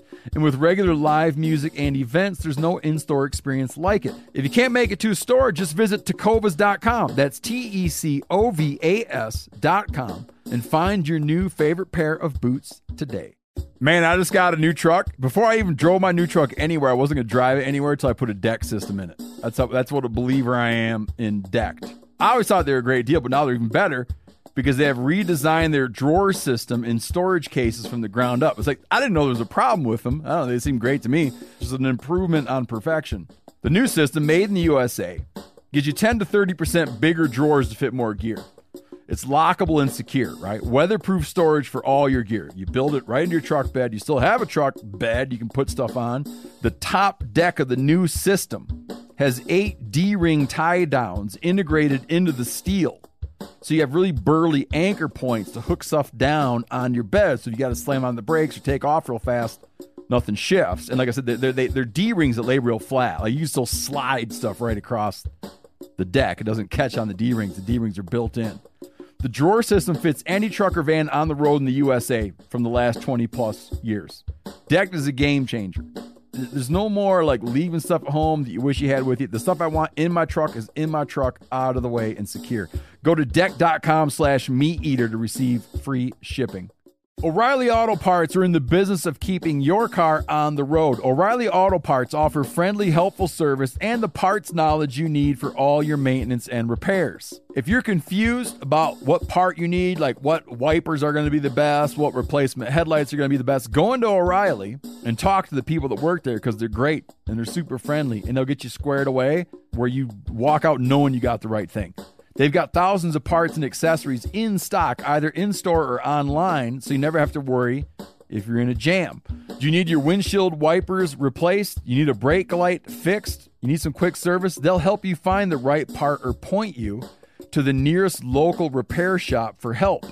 The professional parts people at O'Reilly Auto Parts are your one stop shop for all things auto do it yourself and you can find what you need in store or online. Stop by O'Reilly Auto Parts today or visit us at o'reillyauto.com slash meat eater. That's o'reillyauto.com slash meat eater. What's the sort of local um, temperature on this thing now? Are there people who are like, I like it just the way it is now? I can't speak for I- that. I, I think it's conflicting because the farmers, I mean, fishermen, I'm sure were happy when that was. I mean, Oh, it's got to be like you got a lot of people who just like the fish, yeah, and they're like, no, perfect. And there's a lot of people who just like the farm, and they're like, this ain't acceptable. no, yeah. I uh, chatted with some folks in this area about that, and uh, I think it's like twenty-five million dollars of fishing ranks, you know, to this economy. Uh, that was like back in two thousand five or whatever, so it's got to be maybe greater now or whatnot. But Oh, it's probably way Far- more now. farmers are really wanting their land back, and obviously the fishermen really want to keep it. I wonder what the value of those farms would be. If it'd be considerable to the 25 million, or Oh, yeah, I don't know. I don't know what a farm's worth. like the agricultural output. The agricultural output off all that land would d- have to dwarf the 25, 20, the fishing act, twenty five million dollars of the fishing activity. I don't know. I don't know either, but Um, but yeah, I was I've been reading just right now on this pumping water stuff, and it is it, in 2005 they just began pumping water into the Cheyenne River, which then drains into the Red River, which flows into Manitoba and Lake Winnipeg. And then Hudson Bay it goes into the ocean eventually. And they were they're worried about you know back then about the salt levels and stuff that were in here contaminating like Lake Winnipeg and whatnot. Um, but there are four pumps put in the area to be able to do that, and canals and drainage pipes, um, or channels and and drainage pipes. So What a project. It's, it, yeah, twenty. What did it say? Uh, What, what is the does it? What is the goal? Is the goal to like what year? This has got to be something people debate too. What year is regarded as normal? If normal happened to be, if normal happened to be like, if we sort of like set our expectations on normal during a major drought cycle, like what is normal? Well, I don't know the the one map chip that uh, my, my buddy had for the area, like the Navionics, whatever it was. They say the one that shows a lot of the earlier outline is 1990 was was a big date because that that spot we were fishing was probably the 1990 roadbed. So it's 22 feet of water um, where where we were fishing yesterday, and that was the old road, right out right with all that rubble. So I that's the date that stuck in my head from talking to. So if you were going to pump it back to normal, you're going to be pumping off 22 feet of water off of. in 1940, Devil's Lake was nearly dry. And in Really? June of 2011, the lake reached a modern day record high. So it's been going down since then. June 2011, what? I mean, I yeah, I don't know. Yeah, it's been going down, obviously. Hmm. can't be going down very much. Uh, literally, like, so we have all the fluctuations, right? Like, this lake can fluctuate eight, nine feet a year, no problem, right? That's not a big deal. That's not based on a major drought. That's just because of so much surface area, things like that. Um, but it was just a couple of years ago after my dad passed, I came back out, obviously, to the cabins. Uh, wanted to see the property, make sure everything's good, talk to the to our neighbors, and I was nervous. This is a later property. Correct. Yeah. So we we were we moved Yeah, right, like yeah. we moved significantly back, um, and I remember pulling in and like the water was right there. Like it's it was like twenty two feet. I we got out like the you know tape measure from the back door of the cabin to the water, and I was like, oh my gosh, like what do I do? Like this was not this close. Got you. You know, do we have to move this stuff again? Like really? Yeah. like freaking out and so the we'll say one of the accesses i won't say exactly which one because they'll know right where the properties are at but this access has been moved seven times and all seven Wow. times it's been moved on our property like basically eminent domain yeah. you know so i've seen them move back as the water comes up and it's nice landing you know but it's like now we've got that right there and i'm like okay what's do they know what's going to happen or, or should we just pull the stuff now or is it Yeah. actually going to go you know go back down so They were showing us, I'm sure it happens around here, but in, in South Dakota, they were showing us these like what they think are like dream boat launches, which is where highways go underwater. oh yeah, And they're like, no matter how high the water gets or how low it gets, you're still like backing down a highway to launch That's your amazing. boat. You know, yeah. it's like, like very nice boat launches, It says there's nice asphalt boat launch. geological evidence that the lakes have overflowed into the Sheyenne River and dried up completely on several occasions over the past 10,000 years. There you go. Thank you, Chester. I wonder how. I wonder how It's like, high the having Doug water. Dur- it's like having a little Doug Duren here, man. he's just not fighting with you on In fact, text yeah, he, just, he doesn't fight you, but he checks everything out. I as- as wonder you uh, how high the water has to peak to to flow out of the, the basin. It's probably uh, right around Like how much When- higher than right now? Elevation an spills the basin. elevation of 1,454.3 feet. Is when it'll start. It's like record high in modern day, so they had I'm ready to s- move on. Is that all right, Chester?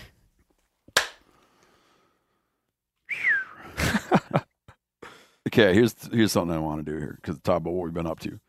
I want to juxtapose um I want to juxtapose live scope fishing with pike spearing. Because I think these are uh, re- like like if you imagine um, uh, like imagine that you stretch your arms out as wide as you can stretch them. Okay. And that constitutes the spectrum of ice fishing activities. Out at your whatever tip, your right fingertip is is uh no, it's a timeline that advances. From Seth's perspective, let me see. From Seth's perspective, my right fingertip would be spearing northerns. And my left fingertip would be live scoping fish through the ice. So which do you want to start with? I'm asking you this, Jay. Uh, well, spearing. Let's talk about spearing. Okay. I'll handle this one. All right. Spearing in my mind is true ice fishing. Pure true ice fishing. Can you agree with that or not Why, agree with that? what What do you mean by that? It just feels like a long time ago when you're spearing northerns. Oh yeah, okay. Not with Jay's sweet camera setup, but we weren't we weren't we weren't gaining anything with Jay's sweet camera setup. He might have been attracted to my camera. We don't know if he came in for the Oh, camera. he just that, He didn't eat the camera. I can't wait. Do you think I could? Can I put that up on social media? then? Yeah. You don't care? Yeah, no, post it. I'll credit you. Can Cool. you give me a better version of it? Yeah. So we had a sweet camera set up, but it had nothing to do with us. It wasn't even in our. It wasn't in the dark house. It was just recording, and it was cool to look at it later. Spearing goes like this, and a lot of people already know, but I'm going to tell you anyway. Um, you uh, drill a a hole of staggering proportions through the ice. Mandy Mandy said she's been around a lot of ice fishing activities. She has never seen a spear hole as big as the one we made, and I blame her. but Mandy has a giant auger, and I normally think in my head like I'm gonna go five augers wide and three augers deep. Yeah. and that's what I did. Except you used my 10 inch auger. It was Yeah, so it's a 10 inch it was a pipe, so 50 inch hole. 50 inch by 30 inch. It was a good size hole. Well, I'm gonna lie. it was ginormous. Yeah, Mandy about went in there, and she would have gone in. And if she fell in, she wouldn't even hit the sides, man. she could have fell in horizontal and not hit the sides. So, uh, yeah. So you like, it used to be hard to make a spear hole, but it's like with good augers, it's pretty easy to make a spear hole. You just make a bunch of holes and you kind of butt them right up to each other, and sometimes they'll overlap or sometimes not. And then you take an ice saw and connect all the holes, and you can do one of two things depending on where you're at and what you're supposed to do where you're at. Um, and I think it depends a little bit on weather. You can either take that block, and each has its pros and cons. You can take that block and shove it under the ice. Sink in the cake. Sink, that's what they call it. Yep. You can sink the cake, or you can what do you what, what do you call it when you drag it up on the ice? Eat the cake. Eat the cake. Yeah. Can't eat your cake and sink it too, Jay. so, uh, um, Pushing it down has to be the most common. Yeah, I'm trying to. Is it is it Esk, like Eskimo makes the the? I have a bunch of them. The Is auger? Eskimo or Ion? Ion makes the auger. no, that makes the screws, the handle screws. Eskimo. Eskimo. Oh, okay. Yeah. So there's there's a screw you can use to like anchor your your fish shanty to the ice or whatever you need to anchor to the ice. Yeah. dr- It's a screw you can just drive into the ice. Yeah. Um, and they also make a, you can also get an auger attachment. Like I have an ion auger, and you can get an attachment for driving these Yeah. screws. Anyways, when you cut this, so when you cut this periphery of the hole out, the spear hole, you got like a large block of ice sitting in there. Um, in the old days, they'd hook up the mules or whatever and drag it up and put it in the ice house, pack it with sawdust, then you have ice all summer long. Yeah. but that's not what we're doing. Um, to pull the block out, like my friends in Alaska will pull the block out, Hmm. and they'll drive the they'll drive the handles, the ice screws into Oh, the okay. block, and then you get then you push down on it. Like you know when you go to pull someone into a boat who's wearing a life jacket, how you go like down then up, and you get the buoyancy Yeah. Yeah. to help you get a little inertia. So you get a couple of those handles in there and you push down and you go one, two, three. You can drag it up on the ice. The problem is in really cold weather, that block just freezes. It welds itself to the ice. And that's not something you want to hit with your Yeah, I snow was machine. just saying. That well, could, that there could was be a guy that got killed. Hit- He was guy was racing across the lake on a snowmobile and hit a block of ice that someone had dragged out Yeah. that froze and killed the guy. because so- the, the controversy is that like if if you have that open hole afterwards, like you could potentially be open Nope. to manslaughter if someone goes through that hole and dies, right? Yeah. It's like I mean, we marked our holes, but that's a pretty important thing. It's if you don't mark that hole, And- also and on a warm day, and it creates like a special thing because on a warm day, when it's not going to seal back up, like we were out in such cold weather that you couldn't keep the thing open anyway. No. if you wanted to. But yeah, you know, I, I don't want to drag it on too long, but there's all these different things. So Yeah. what they require, let, let- here's a good way to discuss it.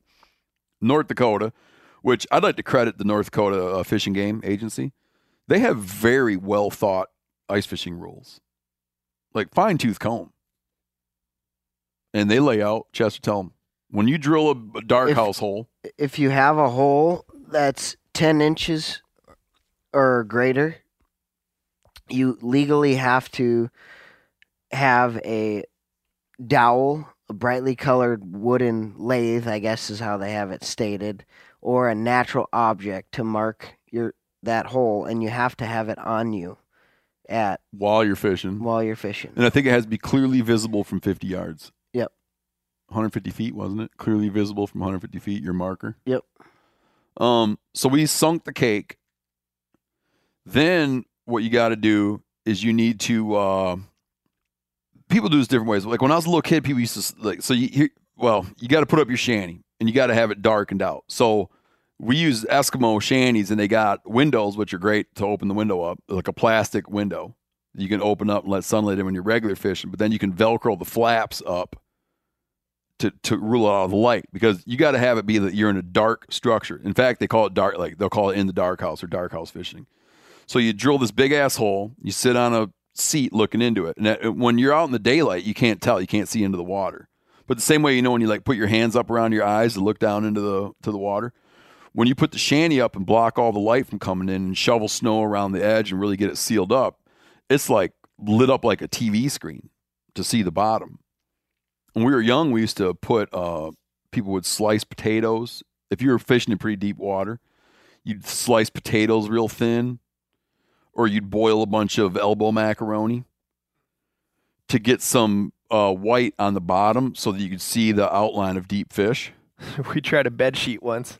Oh, you did? That didn't work too great. Yeah, I can't picture that. Just Well, to actually plus- get it to spread out properly. Well, then what, so then you're gonna like retrieve it back out of yeah, there you later. pulled back at the end.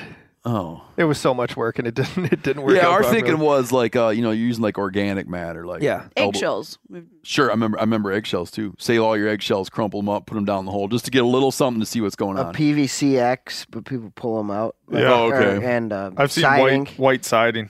Make an X in the bottom of the hole with white siding. oh, then you Yeah, can that'd be retrieve good. it though, Then you pull it up. Yeah.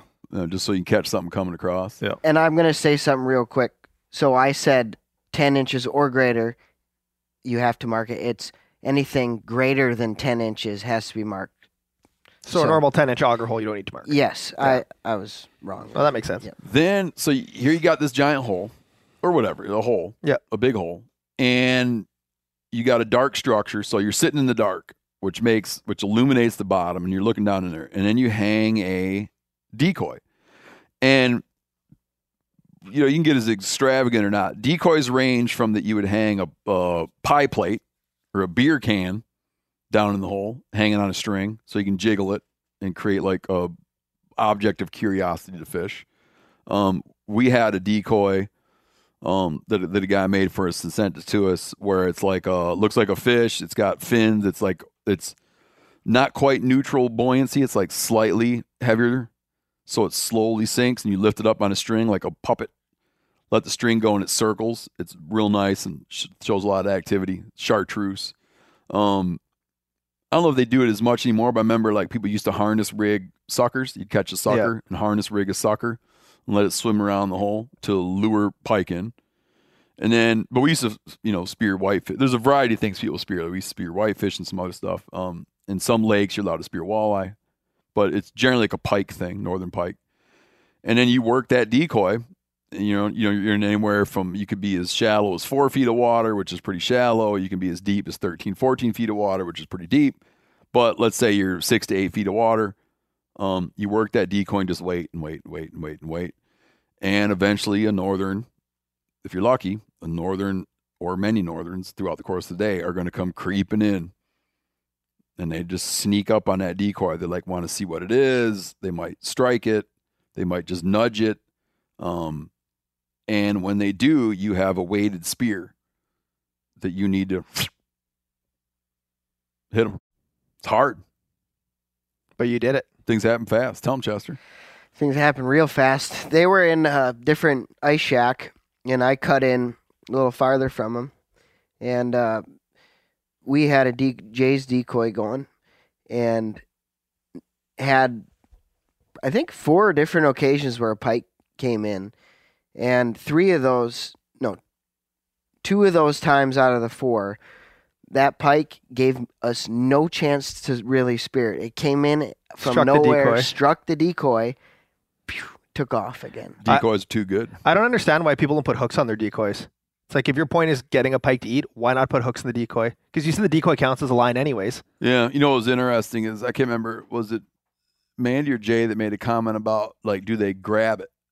Yeah, I asked you just before. and I'm I like, said no. They'll I said they'll kind of like nudge it, but they don't like grab it, grab it. you five know? minutes later, this pike comes in. and just engulfs it. Oh like really, like grabbed it enough for you to hook them. Yeah. Because I was like, no, they like bump it. You know, they like they tap, like kind of like Yeah. strike it. But this thing grabbed Went it and sort it. of like wrestled with it. It was cool. That was super Yeah, cool. he like see. "Rrr, rrr." he looked like an alligator trying to tear a chunk off something when he grabbed onto that thing.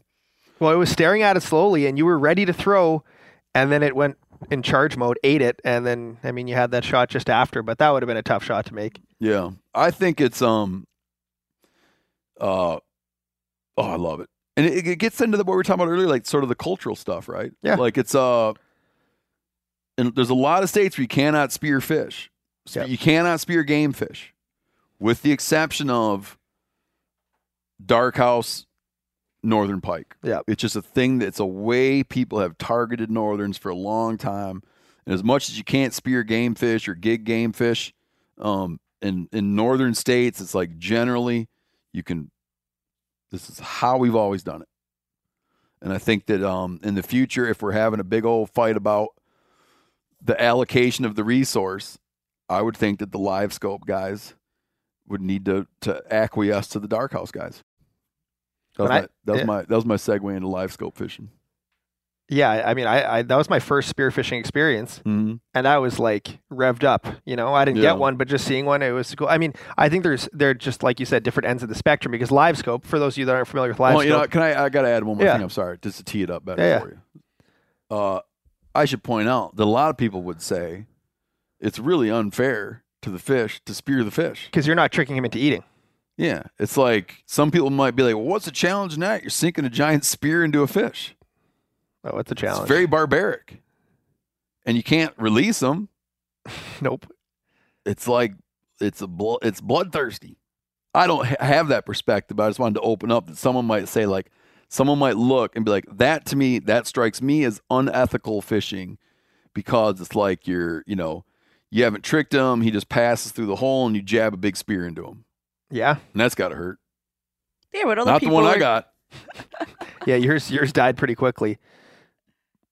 But I mean, yeah, it's it's it depends on the size. Like, I mean, you have a little more of a chance when you catch it with rod and reel to choose if you want to release it or not. Mhm. Obviously, you have a chance to decide if you want to spear that fish or not, but it, it happens pretty fast. You, you got to make a decision, and you you might not have time to hum and haw between a 35 or 40 incher when he's when he's Yeah, right that's there. what when I was when I was when I grew up in Michigan. Um, we we're just fishing lake where there's no that you don't have a size requirement. So, but when I grew up in Michigan, at first for most of my life that I lived there, it was mostly 21. 20 northern had to be 21. Yep. It jumped up to 24. But as you can imagine, that's a hard call to make. Oh yeah, It's a hard call to make fast. Well, I would say not just with when you have inch restrictions, like it's been highly controversial in Minnesota, where uh, certain lakes that hold muskie have been specifically shut down and no spearings involved, Mm. right? Because the normal Joe, even an, a, a- a really good angler, is going to have a, a hard issue in that split second, you know. Is that a pike or is that a muskie? And just in the last few years, like Mille Lacs cast, some of these ones that hold really big, beautiful muskie have now been reopened for spearing, and it's highly controversial. oh yeah, And that, that I imagine there's probably people that show up there that aren't even aware that that could be a thing. yep. Correct. you know and they're like yeah if you didn't if you weren't aware that was gonna be a thing you wouldn't until you got that thing up on the ice you'd start thinking maybe something was a little different but yeah it'd be a I- hard call to make I wouldn't trust myself. Yeah. I've seen a lot of pike, a lot of muskies. If I'm seeing it from straight down view, Yeah, it- yeah, it'd be some quick thinking. There are a handful of lakes right here in North Dakota that it's not legal to spear, and it's 'Cause of the because of the muskies. Hmm. So the weird thing is, uh, spearing in North Dakota has been, only been open for like 20 plus years. Uh, the first year that they opened it was in 2008, 2009, and it was actually only open for the first two weeks in March, and that was it. And it was only open to residents. Huh. Uh, 2009, 2010, um, it was the first winter that non-residents like Minnesotans could come in to, to North Dakota and and spear, and then it was open for like a month, right? So then fast forward, um, no, it was 2012, 2013, where most of the state you could spear, but there still was not a, a statewide, you know, spear application for that. But it's yeah, so it keeps growing and growing, but So they've been like tiptoeing their way in, probably wanting to see what the harvest is going to look like. Correct. So they went really above and beyond, and they have like unbelievable data. Like I'm fairly impressed for their survey results here. So they did a survey in 2020, uh, 2020, 2021, and they had 4,372 uh, individuals that registered for that were resident spears. there was over 2,500 non-residents Mm-hmm. that so yeah they had figured about 16600 pike were speared from the people that they surveyed right so i mean they really dug down like i geek out about this kind Hold, of hold on, how many pike were speared? 16605 Oh, so those guys are doing good. correct here's here, like The they early registers were doing good. correct average spear age was 49 years old and 88% of them were male uh A 72 year older than me. 72% of the respondents indicated that they actually uh, dark house fish. So they must have surveyed like the all of the people that have fishing licenses. So that's pretty high, right? Like that 72% of resident fishing license holders spear. Well, you no, you sure it's not that that of the people that got registered, that's the percent that actually went. So 72% of respondents indicated that they actually dark house speared Yeah, because they're season. they're interviewing people that registered. gotcha. Yeah. Um, but yeah, it must be growing. Uh, 60% of those people that took this survey uh, said that they had taken someone dark house spearing for the first time. Huh. Yeah, I mean, that's really cool. They did a really good job with uh, that spearing information. Dude, again, man, I'm like really high on uh, North Dakota Fish and Game, man. They the stocking reports, the netting reports are unreal. A lot of transparency. Yeah. Good state. Good place to be. It is a good place to be. And the walleye thing's new too, which is interesting how they're becoming more open to that.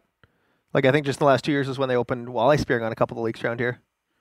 Oh, so they're like tiptoeing into dark house. They're the same as live scope. They're both coming in at the same time. Yeah, all right. So now now let's get into the live scope thing. All right, so I got real mixed feelings. I want one bad, yeah. but I did get a little bit of a guilty conscience because here's the. Well, I'll, I'll tell you later. Go ahead and lay it all out. I'll tell Uh, you why I felt guilty. So like your typical uh, sonar, whatever, you're getting an 18 degree cone angle looking down your hole. That's what you see. Use a lot of analogies here. Yeah, so I mean, um, you're like shining a flashlight down the hole, and that beam is 18 degrees, and whatever's underneath the flashlight, Like a, like a Scooby Doo, like the flashlight that they always use in Scooby Doo. yeah, exactly like that. Like a very precise, a very precise angle where it's like it's like utter darkness meets utter light. yeah, yeah, you got it. Um, so typically, yeah, the fish would have to be right under hole, and you would see them in real time. You can see your lure going up and down. You can see the fish interacting, and even that has revolutionized ice fishing. I think your your catch rate, I would say, would be up three x or four x with that. I would turn if I forgot mine, I'd turn around for a lot. Like not all fishing, obviously, spearing electronics isn't going to help you much. Um, but if I forgot my electronics, I would turn around and go home. But live scope now is instead of that 18 degree angle, it's 135 degrees by 18. So you can decide how you want to point it and stuff, but it's like kind of like ultrasound. You're getting a real time reading. So I can be looking 100 feet off to the side, or I can do a pan. So normally, let's say uh, for an example, you're looking for for black crappies in a basin. You would drill that thing, you'd Swiss cheese it, right? You'd drill 30, 40 holes, and you'd keep hole hopping until you are marking fish. Now with this live scope, you put this transducer down, you drill one hole, and I can scan effectively 100, 100 feet or, or more, more in any direction around me. So I just save myself cutting 40 or 50 holes. And as well, you can see if those fish are moving. So when Steve and I were fishing yesterday, we had the transducer between us, and we had warning before the fish came in. So like a long warning. yeah, long warning. So it's like it's like that trail camera being set up, sending you a picture before it comes. You know, uh, you're not paying attention. All of a sudden, you look at the live scope and you see, okay, Steve, there's a fish swimming towards you, ten feet away, and uh, you can see the f- size of the fish, It's mood. Its mood, and, And how there's, it a, there's, a, reacts, there's a graph on there that you can measure it. how big the fish are, and that's that's that's one of the coolest parts because like just- normally you get nervous when you're marking a fish, but when you can tell it's a three foot fish or whatever it might be, a thirty inch walleye, it's like it gets your heart pounding in a different. Oh, and you can see its mood, man. yep. you use like when they're on the bottom, like slithering along. Then you can see what it likes. Yep. So you're sitting there, and a fish comes, and he gets like it gets like it, it gets the perspective that he's right below your stuff, and you jig it and raise it, and he follows it and gets excited, and then you raise a little more, and he keeps following it, and you do it again, and he hits Yeah. and you, you like tease him into hitting. Um, you can try things on him. You can take his mood. Oh, I'm gonna drop it down and shake it in the mud. Yeah. Doesn't care. I'm gonna do this. Oh, he's getting interested. I'm gonna increase. Wham. Hook him. it's it's a scary tool and i've i've kind of compared it to what drones is to hunting and and because there's just no hiding anymore you know Yeah. the, the, the fish can't hide and you and i mean my favorite part of LiveScope is is the learning tool that it is because now i can see oh those crappies spooked i caught one out of the school and the other 15 spooked away or i knelt down a little bit loud in shallow water and i saw the fish spook away and it's like that's my favorite obviously it's cool to see the fish eat but you learn more about the biology and, and their general mood characteristics but uh, it turns into a lot of gear. Like like you said the spearing is super primitive and now you're staring at a screen all day. So it's like we, we go fishing to get away from screens yet you and i are sitting in the shack staring at a screen. So i i can see how some people don't like that. Like i definitely get a lot of comments on my videos like hey you're not even fishing anymore. And it's like well I wanna take advantage I of- wouldn't, I wouldn't say that. Th- that that's hard for me because you know you use it, but you know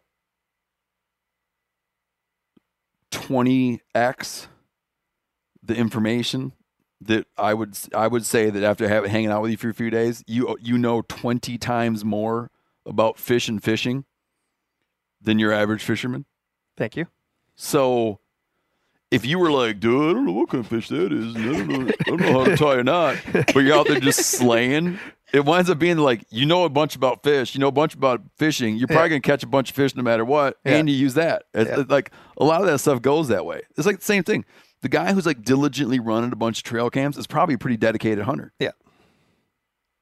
You always think that it's going to wind up being that, that technologies are going to wind up being that any old Joe Blow can go do X and You maybe that's the case but i just i haven't like seen like a ton of evidence toward it because i've generally seen that like people that are already obsessed become early adopters on new stuff. Yep. and they were the ones kicking they were kicking ass before and they're kicking ass now. Yeah. i don't think i think you're probably underselling yourself after watching you fish. Um we're out fi- like i don't know what the hell the temperature was. Like i don't know. We've been out in temperatures. The lowest i've seen is negative 29 the highest i've seen is four. Every time we were fishing, it was in the negatives. What were wind gusts yesterday? It was like sustained winds of 30 miles an hour. with gusts over 50. Yet The wind chill was 47 below. we moved four times last night. yeah So that's not comfortable.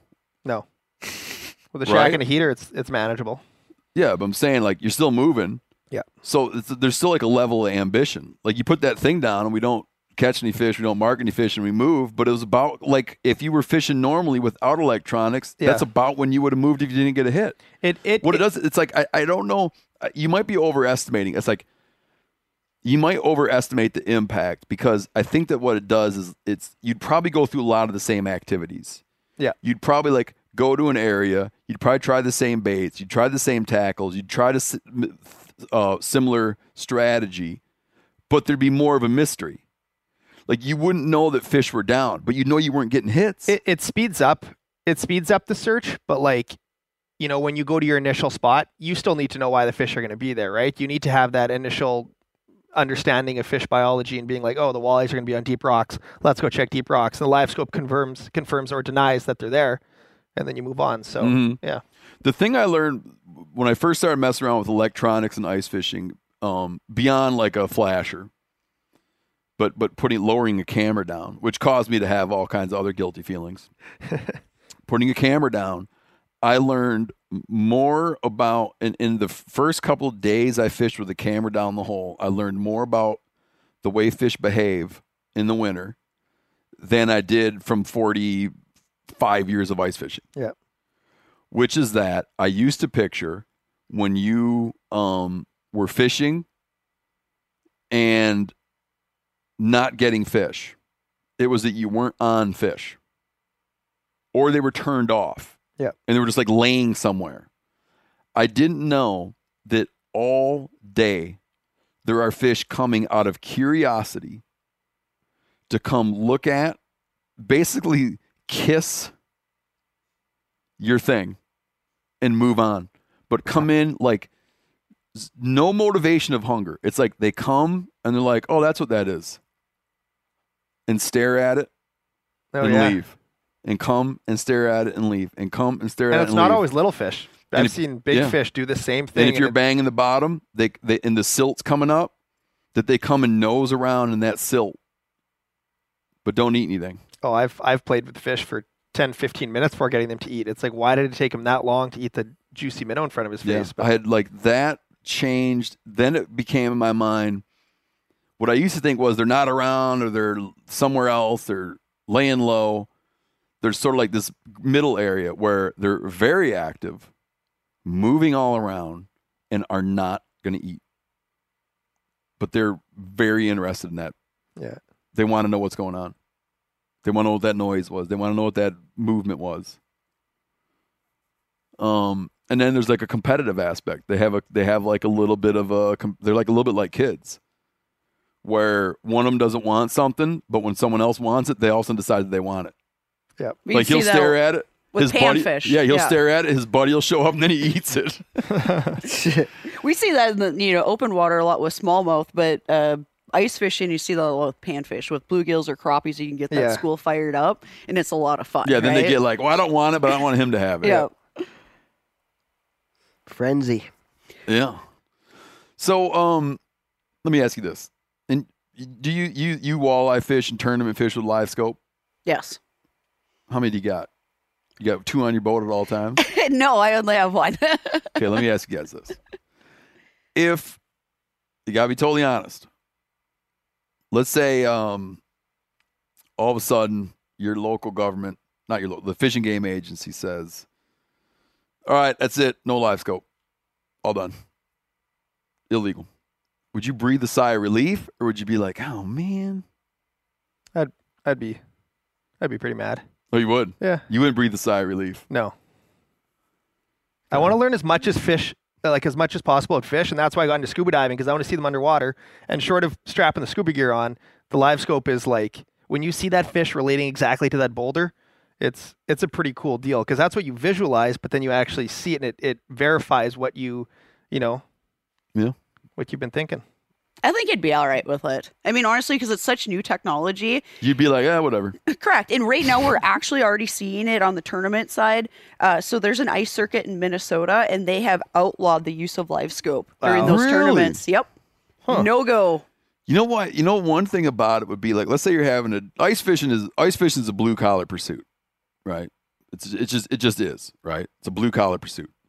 Um, and then if you're having like local derbies, and like the dude that can through connections or just from having cash, the guy that can throw down five grand on a live scope, Yeah. right? Yeah. Y- Other people the might be like, well, how do I, like in the derby, like how do I keep up with that, man? Yeah. I'm out here with a with an axe and a, you know, I'm out here with an axe and a cut down Zebco, the tip of a Zebco rod with a reel tape to the ferrule. No, I, I get that. you know, I get that. like- man, he's like, whatever. She can live without it. She'll still catch fish. Jay's like, no, no, no. It's not about catching fish. It's about learning about fish. Which I like. This is there's an element of truth in that. yeah. There's, Oh, yeah, truth. There's I also a little so. bit of fish catching in there. Oh yeah. Yeah, don't don't don't, don't don't come to me and act like it's not about catching fish. Catch The fish is learning's nice. nice. The catching's nice too. Yes. Seth, Just likes every aspect of it. He loves free gear. Yeah. no, he's got no free live scope. He's working you- on so it. you're saying like you just like are you love Oh, if I had the money, I would go right now and buy it. one of the things I've found, and this is something I like about Seth a lot. A lot of people um, mistake jealousy for something else. They mistake jealousy for moral superiority. Okay, so they'll see a live scope setup, and what's going on deep in their psyche is they want one, but they, they don't have that kind of jingle laying around. So what they do in their mind then is they do a thing where they disapprove of it. Mm, yep. I feel that. They disapprove of it, like, oh, you shouldn't be able to have that. But what's really going on is they're like, fuck, I kind of wish I had one of those. But their body is, their brain is helping itself out, giving them a sense of moral superiority, which is feels for some people feels good. Jealousy feels bad. I have one of my kids. My kids have a book about jealousy, and they describe jealousy. The book describes jealousy as a hot, prickly feeling. Seth is such a pure individual. Listen, let me tell you. Yeah. You tell this guy something and tell him not to tell anyone. You couldn't waterboard it out of him. um. Anyways, he sees one, he wants it, and he just says he wants one. Yeah. there you go. I do. He doesn't act like he's he doesn't act like he's got like moral uh like any kind of moral dilemma. I'm in the same boat with Seth. I I want one real bad, but I one, one of one of In fact, I think it'd be accurate to say I lost. for one. oh no, but one one point that I that I think of when it comes to that is over the past few years I've gotten really good with the technology that I have, right? So like down imaging, side imaging, and being able to look on down imaging and be like pretty sure that's a walleye just by the way it, you know or, or like the size of the fish compared to what you're seeing on the screen Mm-hmm. um, so like, if they took live scope and outlawed it right now, I'd be like, the playing field would be a little more level because Yeah. we still have to. You have to put some time in uh, to Yeah. get good at Well, these Yeah, live that's scopes. why that's why I opposed the internet when it came out. Because I was good at looking up stuff in the library. And I could smoke anybody in the library. and then they made the internet, and then now any Tom, Dick, and Harry can go find out stuff. And I used to have a competitive advantage. Yeah. I mean, Seth could probably take better pictures with his phone than most people with high end cameras. You got to you got to spend a lot of hours figuring it out. Like Mhm. it's Yeah. a learning curve. Um, It's not a plug and play. You got to figure yeah, that I know, out. I know, man. It's like this kind of stuff keeps me up at night. Me too. But you know, I want to point out, I know how to close this out. This trip, I was catching. We sat down. Um, granted, I had nothing to do with picking the spots. Nothing to do with picking the spots. Okay, but um, I was catching fish before you guys had the electronics hooked up. You were. You sat down in that first seat and you had but I didn't pick the spots. Either. no. Someone's just like, here, fish this hole. You did okay. Steve's roping them as I'm trying to get the transducer to work. He did that to all three of us, just like the other night. I, I don't know Steve well enough to like give him grief right away, but when you're on a fishing trip and your buddy starts casting before things are ready, it's like, dude, slow down. like, let's, mm. you know, especially when the cameras aren't rolling. That that's my pet peeve. When I'm filming with somebody and I'm like, okay, I don't care what you do today, just wait till we get the camera set up, and then just like my wife hooks a fish right away, so I'm just like, Sam, you could have just waited like a minute. Yeah. But I can't be mad. She caught a fish, right? And then she's got to pretend to be excited about the second one, but Yeah. you can never quite pretend that well. Yeah, I got you. I had some other thought I was going to add about this whole deal. The weather and everything breaking. yeah, it's beautiful. Oh yeah, all that stuff. But I mean, more like um, more about the, more about that. Yeah, You're catching I sure fish. enjoyed it, man. Thanks for. I enjoyed looking through that stuff, It was a good time. and I enjoyed, you know, I enjoyed fishing with you guys. Sharing a shack, sharing Yeah. some hook sets. Yeah, Mandy fished with Yanni. Oh, I don't know what I was going to add. Did you like fishing with Yanni? Not that. That's a loaded question. No, no. Dude, I, I did love it, but like somebody that just I, I, I truly felt like to his core he did not have a good time. He did not like the cold weather. Like he I, I think he liked the experience and like it was kind of was so out of his wheelhouse. It seemed so foreign to him that he was just like, "Y'all, you guys are just insane, right?" Yeah, like, he's not like a born. He's not a born and bred ice angler. Yeah, he's just like Yeah. you. You seriously do this for fun? Like this is like a cultural thing where you live, where people do this as a pastime, and I'm like, yeah, like why wouldn't you? Like I don't understand why you're not like excited and like see this, but I forget that it is a cultural thing, you know, for for where you grow up or how you grow up, with what kind of outdoor activities that are just part of Yeah. everyday life. So yeah, no, he was a hoot. it was Yeah, cool to no. have him to the house and the, the whole crew, and a really cool experience. Uh, I know what I was going to add a, a perspective that Callahan had about technology and ice fishing. Yeah, and he's not opposed to it, right? Um, and if someone was going to be, it'd probably be him. But he's not, he had a perspective like what happens to the psychology of an angler, where he says you could be ice fishing and having a perfectly good time, but then someone shows up with more, like someone shows up and sets up next to you with more electronics. And Cal says the feeling you then get is, oh, now we're fucked. like he said, it somehow makes him feel like, like it makes him feel like he's not doing, you know, that he's like doesn't Yeah. know something or is not doing something right, or now this person's going to catch all the fish. And he's not proposing that as some as anyone else's problem but his own. But he's just commenting on his own psychology. That it'd be like when someone has that, then he's like, well, now I'm screwed. The, the key the key is to never fish with that technology. Now that you fished with it, you're screwed. If you'd never fished with it before, you know, you maybe see clips online, but once you actually experience it, I know that people that have sat in my shack or sat in my boat, it's like they've dropped that money afterwards, and I'm guilty of causing them that. Separating Americans or Canadians from their money. Yeah. Yeah. I'm sure Garmin likes it when you do that. What's ice fish MB mean? Uh, that is uh, one of my biggest partners. That's Ice Fishing Manitoba. That's their Oh. tourism brand. So shout out Ice Fish MB, Hunt Fish Manitoba. this guy's getting a lot of plugs. I'm gonna send, I'm send, Jay, I'm send Jay an invoice. Uh, all right, here's the final plug. We're gonna go cook. We're gonna go fry up some. Um, Some catch and cook walleye. we're gonna fry up some fish. and We're gonna put catch and cook on there. There you go, catchcook.net. Okay, tell people how to find you guys. Go Uh. Uh, You go ahead. You can go first. Yeah, if uh, if you want to find me on YouTube, Jay Siemens, J A Y S I E M E N S, Better and yet, uh, Canadian angle. Come on, dude. Canadian Angle on YouTube. We got both rolling. Season two dropping now, and uh, if you want to buy some fish breading, catchcook.net. There you go. easy peasy, and a real nice folding fillet knife. Yeah. You guys selling those like hotcakes. Yeah, they're selling pretty good. Folding fillet knife. Really nice job on Thank that. you. Thank you. those are kind of a pain in the ass, but it's like you don't need to have the sheath. You can put it in your pocket without cutting a hole in your leg. Um, folding fillet knife, high quality knife, beautiful craftsmanship. Thank you, Steve. Yeah, real nice knife. I got one for free. but you know what? I would have bought that son of a bitch, man. I appreciate it. I would have given you a discount code. Um, uh, uh, Mandy, how do people find you? Uh, they can find me on Instagram.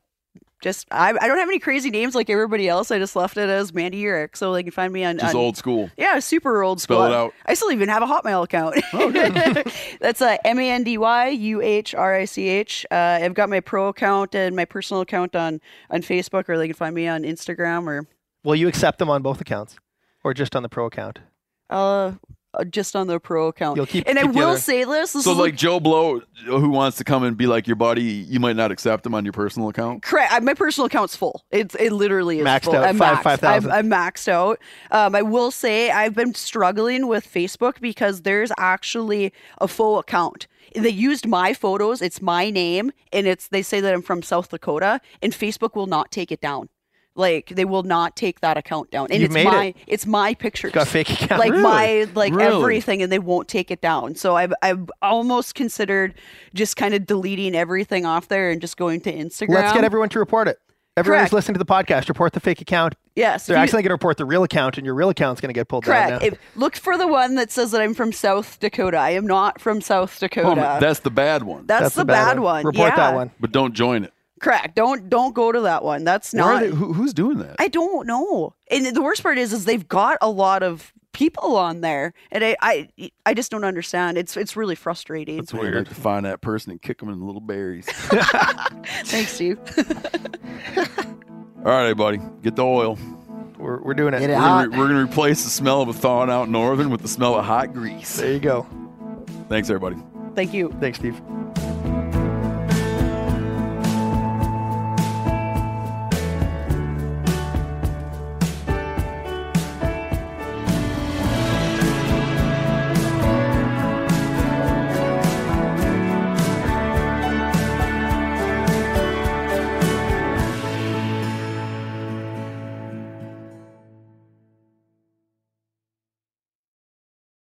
I'm sure a lot of you guys remember the old ceremonial hunting tradition of eating the heart out of the first animal you kill.